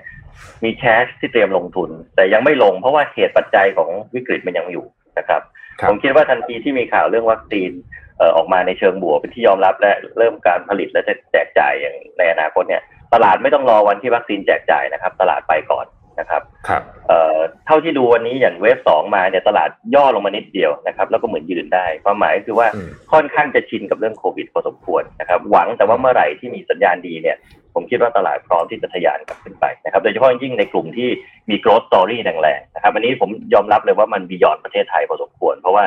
เอ่อ listed share ในใน market ของเราเนี่ยไม่ค่อยมี อะไรที่เป็น new economy เท่าไหร่นักนะครับ ให้เราเลือกอืมครับโอ้โห วันนี้ได้ความรู้เยอะมากเลยนะครับ ขอบพระคุณคุณพรเทพชูพันธ์ Executive Director จากบริษัทหลักทรัพย์ประกันกองทุนไทยพาณิชย์อย่างมากเลยนะครับ ผมครับขอบพระคุณขอบคุณมากนะครับขอบคุณมากครับ สวัสดีครับ สวัสดีครับอ๋อได้ความรู้ไปเยอะถึงขนาดต้องเอาสมุดออกมาจดอ่าใช่ เพราะว่าคือตอนนี้ อันนี้เป็นเกมจิตวิทยาเนาะอ่าแล้วก็ใช่เราคนนี้ก็ได้ฟังเห็นชัดเจนว่าเออเนี่ยแหมมันมีมุมมองที่น่าสนใจเอ้ยประประเด็นที่ว่าเอ่อหุ้นสหรัฐขึ้นหลังเลือกตั้งอันนี้อันอันนี้ผมก็เพิ่งรู้เหมือนกันอันนี้เออเออนะคือคือเออไม่เคยไปดูย้อนหลังสถิใช่ติเหมือนกันแล้วเดือนนี้เราซื้อหุ้นต่างประเทศง่ายครับครับเดือนนี้ซื้อได้ตลอดเลยนะฮะก็น่าสนใจนะฮะวันนี้ปกติวันศุกร์เราก็จะคุยกันยาวๆนะไม่เป็นไรไม่ซีเรียสมันรถติดค่าจะอีกนานนะฮะกว่าจะถึงออฟฟิศกันนะฮะก็ยังมีข่าวอีกพอสมควรอ่านะใช่ครับเดี๋ยวพาไปต่อเลยไปฮะเลยฮะเอ่อ นนท์พาไปต่อที่ข่าวของ Twitter ที่เกี่ยวข้องกับไทยด้วยอืมค่ะอ่าคืออย่างนี้เมื่อวานนี้เนี่ย Twitter นะครับเขาได้มีการออกตัว คือเหมือนเขาเขาเผยแพร่อันหนึ่งที่เป็นข้อมูลที่เขาไปทำมา คือมันมีข้อมูลอันหนึงว่ามันมี 5 ประเทศที่มีการเหมือนกับว่าประมาณว่าสร้าง Account ขึ้นมา แล้วเหมือนกับว่าจู่โจม อีกฝ่ายหนึ่งทางด้านการเมือง ทีนี้ 5 ประเทศที่มีที่ที่ที่ทาง Twitter รายงานมาเนี่ยนะครับเดี๋ยวนนท์จะโพสต์ตัวลิงก์ของตัว Twitter ลงไปให้ดูด้วย มีอิหร่าน มีซาอุดิอาระเบีย มีคิวบา มีรัสเซีย แล้วก็มีไทยอืม account ทั้งหมดที่เขาทำการตอนนี้ทำการแบนไปแล้วเนี่ยนะมีทั้งหมดเนี่ย1,594 account เป็นไทยกี่ account ให้ไทยเท่าไหร่นะคะหนึ่งพันเท่าไหร่นะ1,594นี่คือทั้งหมดครับเจ็ดร้อย926 เยอะสุดเลยเนี่ย เยอะสุดเลยอืมเป็นไทย 926 บัญชีนะครับ รายงานของ Twitter อันนี้เนี่ยระบุว่าเขาพบว่าเหมือนกับว่ามีปฏิบัติการอันหนึ่งที่เกี่ยวข้องกับรัฐ แล้วก็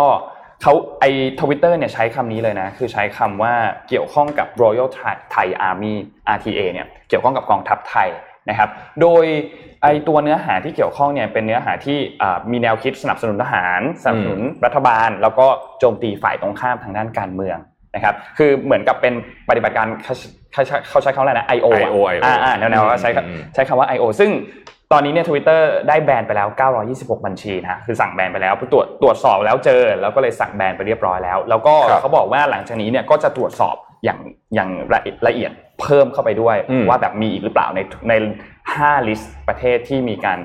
แจ้งขึ้นมาเนี่ยนะครับ โดยก่อนหน้านี้เนี่ยทวิตเตอร์เนี่ยเขาเคยรายงาน อะไรประมาณนี้แบบเดียวกันเนี่ยมาแล้วใน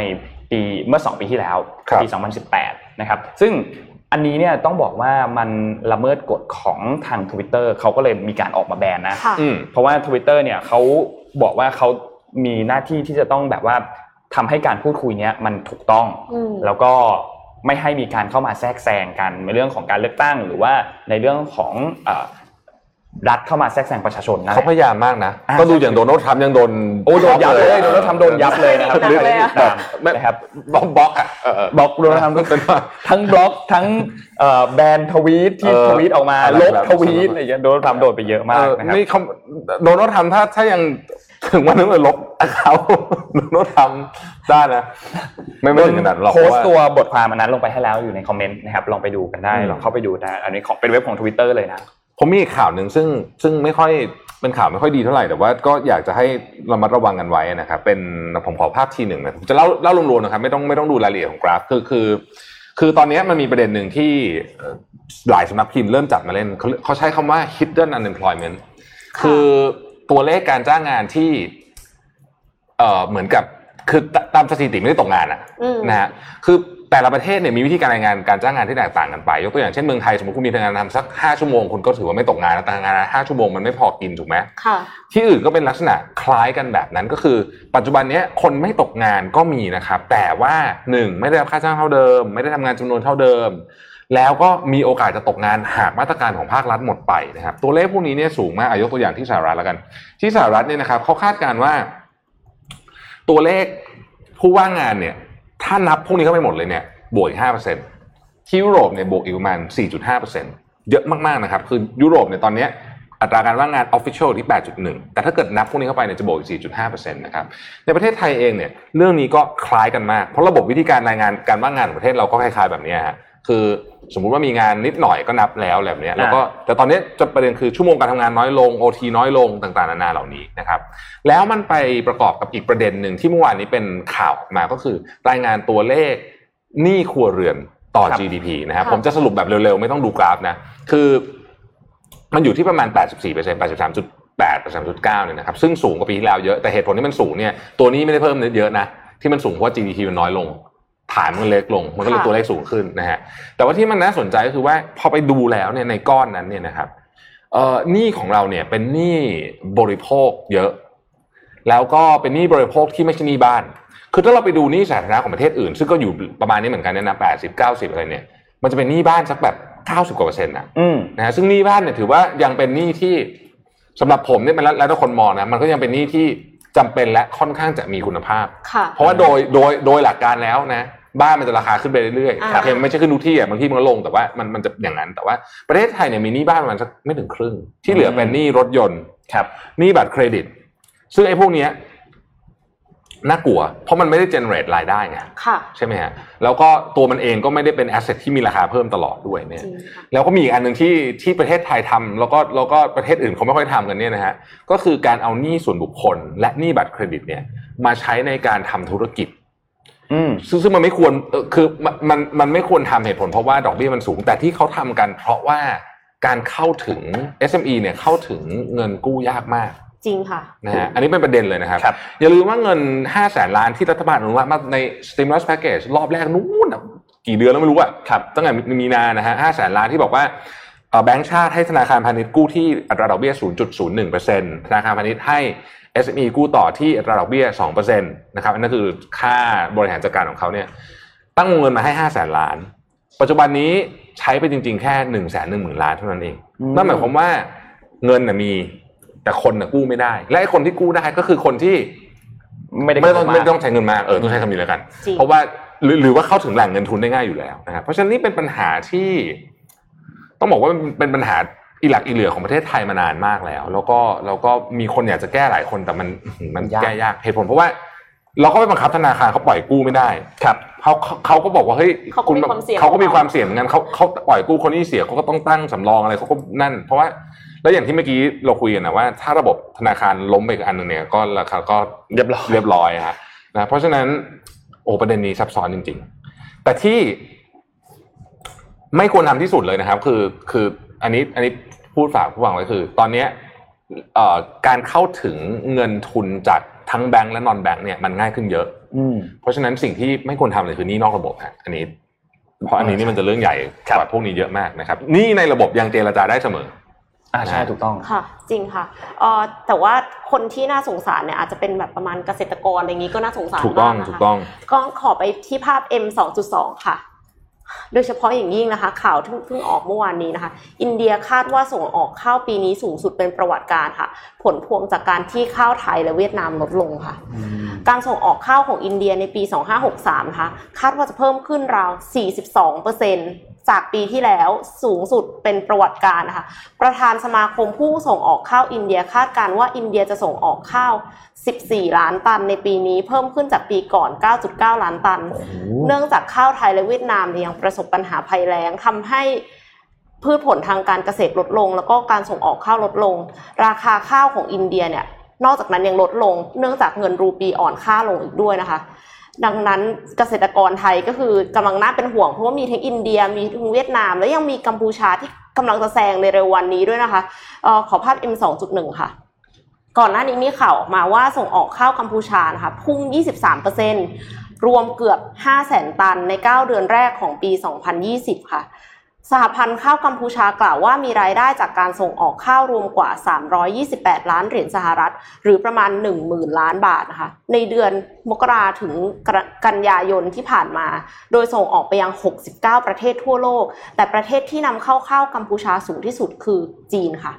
ร้อยละ 35 ตามด้วยสหภาพยุโรปร้อยละ 33 และที่เหลือก็เป็นประเทศอื่น ๆ รวมถึงประเทศในเซาท์อีสเอเชียด้วย อธิบดีกรมวิชาการเกษตรของกัมพูชากล่าวว่าโควิด -19 ทำให้ความต้องการข้าวเปลือกสูงขึ้น คาดการณ์ว่าจะส่งออกถึง8แสนตันในปีนี้ เพิ่ม 29%จากปีที่แล้วนะคะ เพื่อให้เห็นภาพปีนี้ทั้งปีไทยคาดว่าจะส่งออกข้าว 6.5 ล้านตันค่ะอืมคืออินเดียเนี่ยเขาบอกว่าเขาจะส่ง 14 ล้าน เราจะส่ง 6.5 ล้าน ทั้งทั้งๆที่เราเคยเป็นผู้ส่งออกข้าวอันดับหนึ่งของโลก ตอนนี้ก็น่ากลัวแล้วค่ะ จะมากลายเป็นที่สี่หรือเปล่าไม่แน่ใจประเทศเราเนี่ยต้องหา S curve ใหม่แบบจริง ๆ จังๆแล้วนะเพราะว่าเนี่ยเราเราก็เห็นเมื่อกี้เมื่อกี้อ่าที่เราคุยกันเราก็เราก็เราก็ได้ได้ยินคุณบอลเทพบอกว่าเราไม่มีเขาเรียกว่าหุ้นในกลุ่มนิวคอนมีอ่าใช่เดี๋ยวนี้น้อยอะครับเพราะฉะนั้นส่วนใหญ่ลิสต์ในต่างประเทศหมดเลยเออส่วนใหญ่ list แล้วก็ไม่ไม่ใช่บริษัทไทยอะครับก็เพราะฉะนั้น เราเราถ้าเราไม่หา S curve ใหม่เราเหนื่อยเหมือนกันนะครับค่ะเหนื่อยไม่ไม่ใช่เหนื่อยเหมือนกันแต่เหนื่อยมากนะมีมีมีแฟนเพจคอมเมนต์มาบอกว่า ปีนี้มีข่าวมีข่าวบอกให้ชะลอการปลูกข้าวเพราะน้ำน้อย อืมซึ่งซึ่งซึ่งเป็นปัญหาที่เราเจอกันทุกปีอย่างปีที่แล้วเนี่ยถ้าใครได้ตามที่เราพูดถึงข่าวเรื่องของการเรื่องเรื่องเรื่องภัยแล้งเนี่ยหนักมากใช่เพราะฉะนั้นเป็นปัญหาที่ที่หนักมากจริงอืมๆนะครับ แล้วก็ถึงแม้โอเค ช่วงนี้เราเห็นฝนตกกันเนี่ยแต่ปัญหาภัยแล้งมันไม่ได้เป็นช่วงนี้ไง มันเป็นช่วงที่ใช่ช่วงที่มันไม่มีฝนนะเออแล้วมันน้ำเก็บไว้ไม่พอไม่เพียงพอที่จะใช้กับการเกษตรนะครับ อืม เราขอพาไปต่อที่เรื่องของอาร์เมเนียกับอาเซอร์ไบจานนิดนึงค่ะนะครับอ๋อโอเคเรื่องของโอเคอาร์เมเนียกับอาเซอร์ไบจานอย่างที่เราทราบว่ามีการปะทะกันในบริเวณภูมิภาคนากอร์โนคาราบัคนะครับซึ่งเป็นภูมิภาคที่คือตอนเนี้ยเขามีปัญหากันมานานมากกว่า 30 ปีแล้วนะครับอืมแล้วก็เกิดการปะทะขึ้นมานะครับตอนนี้ปะทะกันติดต่อกันเนี่ยประมาณ 10 11 วันแล้วนะครับผู้เสียตัวเลขผู้เสียชีวิตตอนนี้เนี่ยมีอย่างน้อยนะครับ260 คน นะครับมีทั้งฝั่งของพลเรือนแล้วก็ที่เป็นทหารด้วยนะครับ เพราะในพื้นที่ตรงนั้นเนี่ยมันเป็นพื้นที่ที่มีคนอาศัยอยู่พอสมควรเหมือนกันนะครับแต่ซึ่งเขาคาดการณ์ว่าจะเยอะกว่านี้เยอะนะใช่ครับจริงๆนะฮะเพราะว่าตัวเลขหลาย ๆ ตัวเลขเนี่ยอย่างทางด้านของอาเซอร์ไบจานเนี่ยเขาเปิดเผยแค่ตัวเลขของพลเรือนที่มีตัวเลขผู้บาดเจ็บกับตัวเลขผู้เสียชีวิต แต่ว่าอืมไม่ได้เปิดเผยรายละเอียดเกี่ยวกับเรื่องของทหารนะครับ ทีนี้ตอนนี้เนี่ยก็มีหลายฝ่ายเหมือนกันที่ออกมา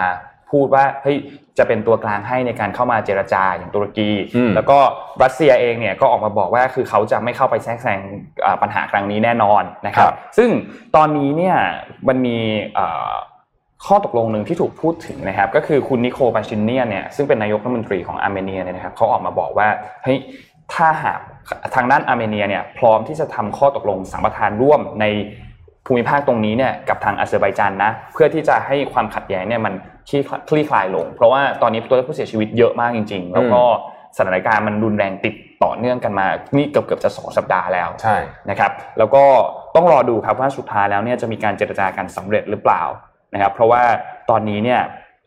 มันมีหลายฝ่ายออกมาพูดเหมือนกันว่าเฮ้ยมีคนเข้ามาแทรกแซงด้วย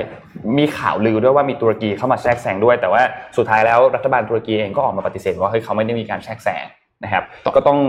รอดูว่าสุดท้ายแล้วเนี่ยจะได้ข้อสรุปยังไงสำหรับที่อาเซอร์ไบจานกับทางด้านของอาร์เมเนียคืออาร์เมเนียกับอาเซอร์ไบจานเนี่ยข้างบนคือรัสเซียอ่าข้างล่างคืออิหร่านครับข้างซ้ายมือคือตุรกีอ่าใช่ครับนะฮะซึ่งซึ่งตุรกีตอนนี้เนี่ยก็เป็นอีกประเทศหนึ่งที่เป็นใช้คำว่าเป็นเป็น military power เหมือนกันนะ ตุรกีเนี่ยนะฮะจริงๆผมมีข่าวตุรกีด้วยที่เกี่ยวข้องกับเรื่องนี้เลยคือเมื่อวานเนี้ยเอ่อตุรกีเนี่ยมีการทดสอบหัวรบนิวเคลียร์ S400 Air Defense System ซึ่งเป็นหัวรบนิวเอ้ยไม่ใช่หัวรบนิวเคลียร์ผู้ผิดหัวรบขีปนาวุธเอิ่มของ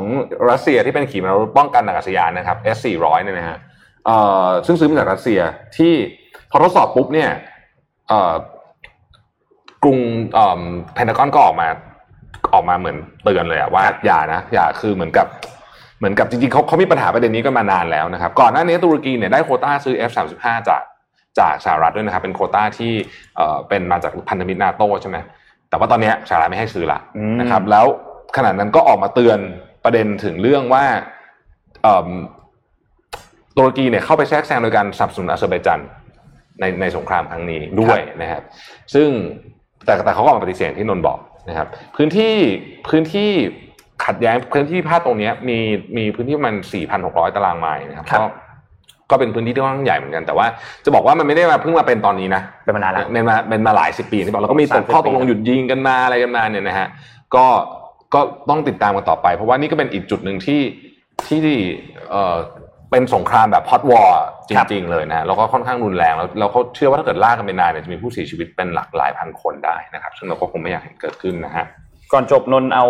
รูปไฮไลท์ของการดีเบตเมื่อวานนี้มาให้ดูนิดนึงค่ะคือมันเป็นรูปมันเป็นตลกตลกๆนนท์ก็เลยยังไม่อยากที่จะเล่าตอนเริ่มต้นนะครับข่าวบันเทิงข่าวบันเทิงเป็นข่าวบันเทิงนิดนึงขอภาพ N6 ขึ้นมาครับคือเมื่อวานนี้เนี่ยการดีเบตครั้งเนี้ยมันถูกเหมือนแบบว่าแย่งซีน ด้วยอ่าแมลงวันตัวเนี้ยอ๋อแมลงวันตัวเนี้ยเกาะอยู่บนหัวของไมค์เพนซ์ซึ่งเป็นรองประธานาธิบดีของโดนัลด์ทรัมป์เนี่ยอยู่ค่ะนานมากเป็นนาทีอะแล้วคือแบบไมค์เพนซ์เขาไม่ได้แบบว่าเหมือนคามาลาแฮร์ริสที่แบบว่าเวลาพูดจะแบบออกมือแบบเฮ้ยปุ๊บปุ๊บปุ๊บแมงวันมันเลยค์เพนซ์จะนิ่งๆจะพูดอย่างเงี้ยพูดนิ่งๆแบบเนี้ยแมงวันก็อยู่อย่างเงี้ยนานมากเหมือนกันอยู่นานมากเหมือนกันถึงนะครับว่าคือเห็นคอมเมนต์นะคะในข่าวอะข่าวของแบบสำนักข่าวสักอันหนึงเนี่ยแหละคือมีคนคนคอมเมนต์เยอะมากว่าใครชนะอืม แล้วเสร็จแล้วก็มีคนบอกว่าไมค์เพนหนึ่งไมค์เพนสอง fly สามคาเมล่าฮาริสหนึ่งคาเมล่าฮาริสสอง fly สามคาเมล่าสามไมค์เพนก็แบบงงๆว่าไอ้ fly นี่คืออะไรแล้วมันก็มีคนบอกว่าแบบแบบแบบโอ้ยมันมีคนแซะเรื่องนี้เยอะมากเรื่องเรื่องเรื่องแมงวันเนี่ยนะครับแมงวันเกาะอยู่สองนาทีสามวินาทีนะฮะโอ้โหรวมรวมทั้งหมดนะฮะคือก่ออยู่นานมากก่ออยู่นานนานจริงๆนานมากเลยนะแล้วคือด้วยความที่เขาผมสีขาวไงอ่า มัมันก็เลยเด่นมาก เออชัดเจนมากนะครับ ครับอะเป็นคำถามของเราเลยก็แล้วกัน ว่าเรามีเรามีแจก mystery box อีกหกอันถามเลยดิอ่าอ้าวอันนี้คือแจกคนแชร์ ใช่จากคนแชร์แต่ว่าเอ้ยคนที่แชร์ต้องแชร์แล้วเป็นพับลิกด้วยนะเออใช่ไม่งั้นไม่งั้นเราเข้าไปดูไม่ได้เราเข้าไปดูไม่ได้เราตามก็ไปดูไม่ได้ อืมอะ mystery box แจกอะไรดิ ถามว่าอุ๊ยวันนี้เราพูดเรื่องอะไรไปบ้างอะอะเดี๋ยวเดี๋ยวช่วยช่วยกันคิด เดี๋ยวเดี๋ยวพี่อ่านให้อีกข่าวหนึงนะครับ เดี๋ยวเดี๋ยวเดี๋ยวกี้ก่อน อะมันมีประเด็นหนึ่งที่น่าสนใจ รัฐที่ทุกคนจับตามองเพราะไอ้รัฐเนี้ยมีประเด็นทุกครั้งเลยก็คือฟลอริดาค่ะ นะครับในการเลือกตั้งสหรัฐเนี่ยนะครับผมผมเล่าอย่างนี้ก่อน ใน 14 ครั้งที่ผ่านมาการเลือกตั้งเนี่ยนะครับ คนที่ชนะที่ฟลอริดาเนี่ย 13 ครั้งนะได้เป็นประธานาธิบดี อืม เพราะฉะนั้นรัฐนี้อืมคือรัฐนี้เป็นรัฐที่แบบ พีคยุทธมากศาสตร์อะยุทธศาสตร์สุดๆเลยเนี่ยนะฮะซึ่งมันก็คู่ขี้กันมาตลอด แต่ว่าช่วงนี้เนี่ยคือรัฐฟลอริดาเนี่ยต้องอธิบายอย่างนี้ก่อนโครงสร้างของรัฐฟลอริดาจำนวนหนึ่งเนี่ยนะครับเป็นผู้สูงอายุนะผู้สูงอายุเนี่ยเหตุผลที่เพราะว่าถ้าเกิดใครอยู่ที่อเมริกาจะนึกออกเลยว่า เวลาจะรีทายอะเราจะนึกถึงรัฐฟลอริดาก่อนเลยครับเพราะว่ารัฐฟลอริดาเนี่ยอากาศดีภาษีน้อยนะครับ แล้วก็เอ่อเป็นแบบคือฝรั่งเขาชอบอยู่ริมทะเลอะไรอย่างเงี้ย อากาศแบบ อากาศอบอุ่นใช่ไหมนี่ฟลอริดานี่คือ perfect มาก ทีนี้พอมีผู้สูงอายุเยอะผู้สูงอายุส่วนใหญ่ก็ต้องยอมรับว่าเป็น conservative เพราะฉะนั้นกลุ่มผู้สูงอายุเนี้ยที่ฟลอริดานะ ก็จะเป็นฐานเสียงของของ Republican นะฮะแต่ครั้งนี้ไอ้วิกฤตครั้งนี้มันดันไปกระทบกับผู้สูงอายุเยอะ เพราะเพราะว่าคนที่เป็นโควิดอะแล้วหนักอาการหนักคือผู้สูงอายุ เพราะฉะนั้นตอนนี้เนี่ยโดนัลด์ทรัมป์ก็เลยเริ่มสูญเสียฐานเสียงอย่างชัดเจนนะครับก็ยังมีคนกลุ่มหนึ่งที่ยังไงก็จะเลือกทรัมป์แน่นอนเนี่ยนะแต่มันก็จะมีคนหลายกลุ่มที่รู้สึกว่าเอ่อถ้าทรัมป์เป็นต่อเนี่ยมันจะเป็นภัยต่อชีวิตเขาจริงๆนะครับฟลอริดาเป็นหนึ่งในรัฐที่มีผู้ติดเชื้อเยอะมากนะครับแล้วก็มีผู้เสียชีวิตหนึ่งหมื่นห้าพันคนนะครับ อืมอันนี่ก็เป็นอีกหนึ่งอีกหนึ่งจุดที่น่าสนใจ คือรัฐเนี้ยต้องจับตาเลย คือทุกทุกครั้งที่ทุกครั้งที่มีการเลือกตั้งในยรัฐนี้จะเป็นรัฐที่แบบ พีคสุดมีอยู่ครั้งหนึ่งที่ที่ศาลสั่งว่าไม่นับคะแนนใหม่อะไรทุกอย่างอะทำให้บูชชนะไปอะจำได้นะอืมโอ้โหอันนั้นเป็นแบบพีคมากนะฮะก็ติดตามกันนะฮะอันนั้นคิดคำถามออกยังนึกคำถามออกแล้วเมื่อกี้ที่มีคนตอบมาทุกทุกอย่างเออตลกมากมีคนแบบตอบตอบตอบคือตอบแล้วไม่แต่ยังไม่ไม่ได้ได้เพราะว่าไม่ไม่ไม่หมายความว่าตอบถูกนะอย่าไปก๊อปเขานะอ่าใช่เพราะยังไม่ไม่ได้ได้ถามเลยนะเพราะยังไม่ได้ถามเมื่อกี้ที่เราสัมภาษณ์คุณพรเทพจากอืม SCB ใช่ไหมครับมีการพูดถึงเรื่องของตัวเลขวัคซีน อ่าอันหนึ่งนะครับ ถ้าใครดูมีสไลด์ให้ดูด้วยมีเลขด้วยนะครับ ตัววัคซีนที่แบบเป็น limited เนี่ยคือถูกเขาเรียกว่าอะไรถูก approve ให้ใช้แค่บางพื้นที่อะอย่างที่อย่างของรัสเซียอย่างเงี้ยอะไรเงี้ยมีอยู่เท่าไหร่ เป็นตัวเลขที่เขาพูดคุณพรเทพพูดด้วย แล้วก็มีภาพสไลด์ให้ดูด้วยนะฮะเป็นตัวเลขเท่าไหร่อย่าลอกคนก่อนหน้ายากชะมัดเลยอาจจะยากนิดนึงอาจต้อจะงไม่ต้องถูกตั้งใจดูนิดนึงอะอ่าแต่ว่าสไลด์นี้อยู่นานนะ สไลด์นี้อยู่เป็นนาทีนะ ตอนตอนตอนแต่ตอนสู้ที่แมลงวันไม่ได้เปล่าสู้แมลงวันสองนาทีนานแมลงวันไม่ได้ค่ะนานไม่เท่าแมลงวันอ่าตอบเท่าไหร่ตอบเท่าไหร่อืมถ้าคนถ้าคนถ้าถ้าคนดูน่าจะตอบได้ ถ้าคนดูน่าจะตอบได้อะตอนนี้มี memo อันหนึ่งจากทำเนียบขาวนะฮะคือตอนนี้ตัวเลขตัวเลข official อย่างเป็นทางการ ที่คนที่อยู่ใกล้กับโดนัลด์ทรัมป์เนี่ยคือติดโควิดไป13คนนะฮะแต่ว่าเอ่อสำนักข่าว ABC เมื่อวานนี้ก็ออกมารายงานว่ามี memo ในทำเนียบขาวเนี่ยที่บอกว่า เขาคาดว่าตอนนี้มีผู้ติดเชื้อทั้งหมดเนี่ย34คนอยู่ในทำเนียบขาวเนี่ยนะครับค่ะเอ่อถ้าเป็นอย่างนั้นจริงนะฮะถ้าเป็นอย่างนั้นจริง ABC บอกว่านี่เป็น internal government memo ถ้าเป็นอย่างนั้นจริงเนี่ยทำเนียบขาวนี่เป็นคลัสเตอร์แล้วนะอ่าค่ะนะฮะเราก็จะต้องถูกอาจจะต้อง quarantine ทั้งทำเนียบขาวหรือเปล่าไม่รู้นะอืมแต่ว่าทรัมป์คงจะไม่ยอมอะทรัมป์จะดีเบตครับทรัมป์จะออกไปทรัมป์จะไปจะออกตลอดนะฮะก็เอ่อรายงานว่าตอนแรกทรัมป์เนี่ยเอ่อก็เอ่อ โฆษกทำเนียบขาวก็บอกว่าทำงานอยู่ที่ห้องแยกอยู่ชั้นสองอะไรแบบเนี้ยครับแต่ว่าล่าสุดทราบว่ากลับมาทำงานที่ Oval Office หรือห้องทำงานรูปไข่ที่เราเห็นบ่อยๆเนี่ยแล้วนะฮะอืมคือคือแกไม่กลัวผมว่าแต่แต่ก็เป็นห่วงคนอื่นไงใช่เป็นคือคนอื่นน่าจะกลัวนะอืม อืม แต่คือมีมีความแปลกใจที่ชาวอเมริกันหลาย ๆ คนยังรู้สึกต่อต้านวัคซีนโควิด คือไม่ได้อยากจะฉีดวัคซีนและในขณะที่ ผลสำรวจของชาวออสเตรีย 2 ใน 3 ก็ไม่อยากจะรับวัคซีนโควิด -19 ด้วยนะคะ เขาบอกว่าถ้าสมมติว่าคือบังคับให้ฉีดวัคซีนอะ 9 ใน 10 คนอะไม่เห็นด้วยจริงเหรอไม่เห็นด้วยต่อการบังคับฉีดวัคซีนอืมแล้วก็เพียงแค่หนึ่งในสามของคนที่สำรวจเท่านั้นที่เชื่อมั่นว่าออสเตรียน่ะจะรอดพ้นวิกฤตอย่างดังกล่าว แต่ว่าอีกหนึ่งในสามบอกว่าไม่มั่นใจ ส่วนอีกหนึ่งในสามคือรู้สึก รู้สึกไม่แน่ใจเลย ไม่มีความมั่นใจเลยว่าการจัดการปัญหาจะมีผลสรุปที่ดีอืมครับฝรั่งเขามีอิชชูกับวัคซีนจริงๆนะใช่เออเขามีอิชชูกับวัคซีนจริงๆเอ่อแต่โอ้โหนี่ถ้าเกิดไอคนไม่ยอมฉีดนี่กลายเป็นจะจะเป็นอีกปัญหาอีกประเภทหนึ่งนะ มันจะมันจะเป็นอีกอืมอืมอีกเรื่องหนึ่งนะ เพราะว่าไปบังคับเขาฉีดนี่ไม่ได้แน่ๆอยู่แล้วค่ะอันนี้ไม่ได้ชัวร์มันไม่เหมือนบังคับเขาใส่หน้ากากอืมใช่การออกกฎหมายบังคับฉีดวัคซีนนี่คิดว่าน่าจะยากมากนะฮะเหมือนยากมากเขาหาว่าใส่เชื้อโรคเข้าไปในตัวเขาถูกถูกใช่อย่างนั้นเลยแหละคือคือบังคับใส่หน้ากากยังพอยังพอยังพอยอมถูถ่ายโอ้โหบังคับฉีดวัคซีนนี่ไม่น่าเป็นไปได้ ถ้าเกิดเป็นอย่างนั้นจริงเนี่ยลำบากเลยนะโอ้โหวุ่นวายนะวุ่นวายสุดๆเลยวุ่นวายสุดๆเลย เพราะว่า วัคซีนเนี่ยจะได้ผลมันจะต้องมีเขาใช้คำว่า critical mass ใช่ไหมมันจะต้องถึงกี่โคกี่ไม่ได้ต้องฉีดทุกคนนะ แต่ว่ามันต้องค่ะถึงประมาณถ้าถ้าจำไม่ผิดอาจจะห้าสิบเปอร์เซ็นหรือหกสิบเปอร์เซ็นต์เลยแถวเนี้ยอืมนะฮะตัวเลขประมาณนี้ เพราะฉะนั้นถ้าเกิดมีคนต่อต้านเยอะก็เหนื่อยอะแล้วมันจะไปแล้วมันจะไปทำให้คนอื่นซวยไปด้วยไงไอคนที่ใช่ไอคนที่ฉีดเนี่ยจะซวยไปด้วยนะฮะมีมีคนมีคอมเมนต์บอกว่าจับมัดแล้วปักเข็มเลยครับโหดมากโหดโหดโหดโหดไปโหดโหดมากโหดโหดมากมากโหดมากอะโอ้ยแต่ว่าคือ ผมเออเรื่องนี้เป็นอีกเรื่องหนึ่งที่ต้องติดตาม เพราะว่าเชื่อว่าคนไม่ยอมไม่ง่ายคือคือในคนที่ไม่ยอมไม่ยอมในไทยไม่ค่อยมีปัญหาในไทยไม่มีปัญหาในไทยไม่แต่มีว่าปัญหาแต่ว่าฝรั่งเนี่ยในไทยมีปัญหาเรื่องจะจะแย่งกันเราแย่งกันฉีดแน่นอนแย่งกันฉีดครับเราเป็นคลัสเตอร์ตรงเราแย่งกันฉีดเราแย่งกันฉีดเราฉีดด้วยกันเราฉีดเราเออใช่เราฉีดด้วยกันแน่นอนอะอย่าลืมอย่าลืมไปจดลงเองเลยนะรัฐคือบาลเราไปเลยนะฮะเราไปรุมกันที่โรงพยาบาลแน่นอนนะฮะแล้วก็เว็บล่มเพราะเราลงทะเบียนครับอะใช่ใช่ครับไปร่มฮะเฮ้ยเดี๋ยวนี้เดี๋ยวนี้ไม่ค่อยร่มแล้วเอาไม่ร่มไม่ร่มเฮ้ยเดี๋ยวนี้เขาเฮ้ย ผมว่าอะอะแต่อันนี้พูดแบบไม่ไม่ไม่แซะนะไม่แซะผมว่านี่เป็นโอกาสดีมากนะครับ ในการบริหารจัดการในอันนี้ Big Data ของจริงเลยของประชากร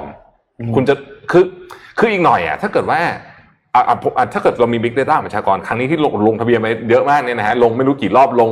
หลายแง่มุมมากนี่คุณน่าจะรู้เรื่องเกี่ยวกับพวกเราเยอะมากแล้วเนี่ยรัฐบาลควรจะเอาข้อมูลชุดนี้เนี่ย ไปคือคือทำความเข้าใจอะค่ะยกตัวอย่างเช่นเอ่อคุณรู้ไหมว่าคนจริง ๆที่ ที่ทะเบียนบ้านอยู่ต่างจังหวัด ตอนนี้อยู่กรุงเทพมีเท่าไหร่อะไรอย่างเงี้ยนึกออกไหมอ่าเยอะมากอะไรแบบเนี้ยคือไอ้พวกหรือหรือหรือเขาอยู่ใกล้สถานที่ไหนคือคือของพวกนี้เนี่ยเอ่อมันจะทำให้ในอนาคตเนี่ยคนที่มาเป็นรัฐบาลหรือแม้แต่รัฐบาลนี้เองก็ตามเนี่ยสามารถตัดสินใจเรื่องต่างๆเนี่ยได้แม่นยำมากขึ้นงบประมาณไปถูกที่มากขึ้นจริงครัค่ะบอืมอะไรอย่างเงี้ยครับคือผมว่ามันมันเป็นโอกาสที่ดี เพราะว่าไหนๆก็ ผมเห็นลงทะเบียนกันเกือบทุกเดือนแล้วตอนเนี้ยอ่าใช่ใช่ไหมใช่ฮะใช่แล้วเขาเปิดเว็บกันข้อมูลคล้ายๆเดิมด้วยถ้าลงทะเบียนลงไปก็คล้ายๆเดิมแล้วก็เอาเอาเอาเอาเอาเอาให้มันรอบหน้าจะได้ไม่ต้องมาลงทะเบียนกันละนะครับ อืมโอเค วันนี้น่าจะครบถ้วนนะครับ แจกของเรียบร้อยแล้วเรียบร้อยคำตอบแล้วคือ5นะห้าคำตอบคือ5นะครับ ส่วนหนังสือเนี่ยตอนนี้ถึงตอนนี้ยังแจกต่อได้เรื่อยๆนะเพราะว่าเราจะไปดูคนที่แชร์นะครับอย่าลืมแชร์แล้วตั้งเป็น Public นะเพราะไม่งั้นเราตามไปดูไม่ได้ นะครับอืมวันนี้ก็ขอบคุณทุกคนมาก ๆ ที่ติดตามนะครับ แล้ครัวบพบกันใหม่วันวันจันทร์วันจันทร์วันจันทร์เรายังมาอยู่วันจันทร์เรามาวันขจัอนบทร์เราคุณมาขอบคุณ SCB แล้วก็ข้อมูลดีจากทีม World Advisory ด้วยนะคครับรับอืมแล้วเราพบกันใหม่วันจันทร์เราสามมันแน่นอนเพราะว่าวันเสาร์อาทิตย์เนี่ยสัปดาห์หน้ามีเรื่องเยอะมากะเรื่องเยอะมากมีเรื่องเยอะมีมากทั้งดีเบตที่ไม่รู้จะได้ดีเบตไหมใช่มีเปิดตัวแอปเปิลด้วยใช่ครับ แล้วก็มีการชุมนุมอะมีการชุมนุมวันที่ 14 ด้วย14ด้วยนะฮะสัปดาห์หน้าเยอะมากสัปดาห์หน้าเยอะมากเยอะมากต้องติดตามนะฮะ โอเคครับ วันนี้เราสามคนลาไปก่อนครับ สวัสดีครับ สวัสดีครับ Mission Daily Report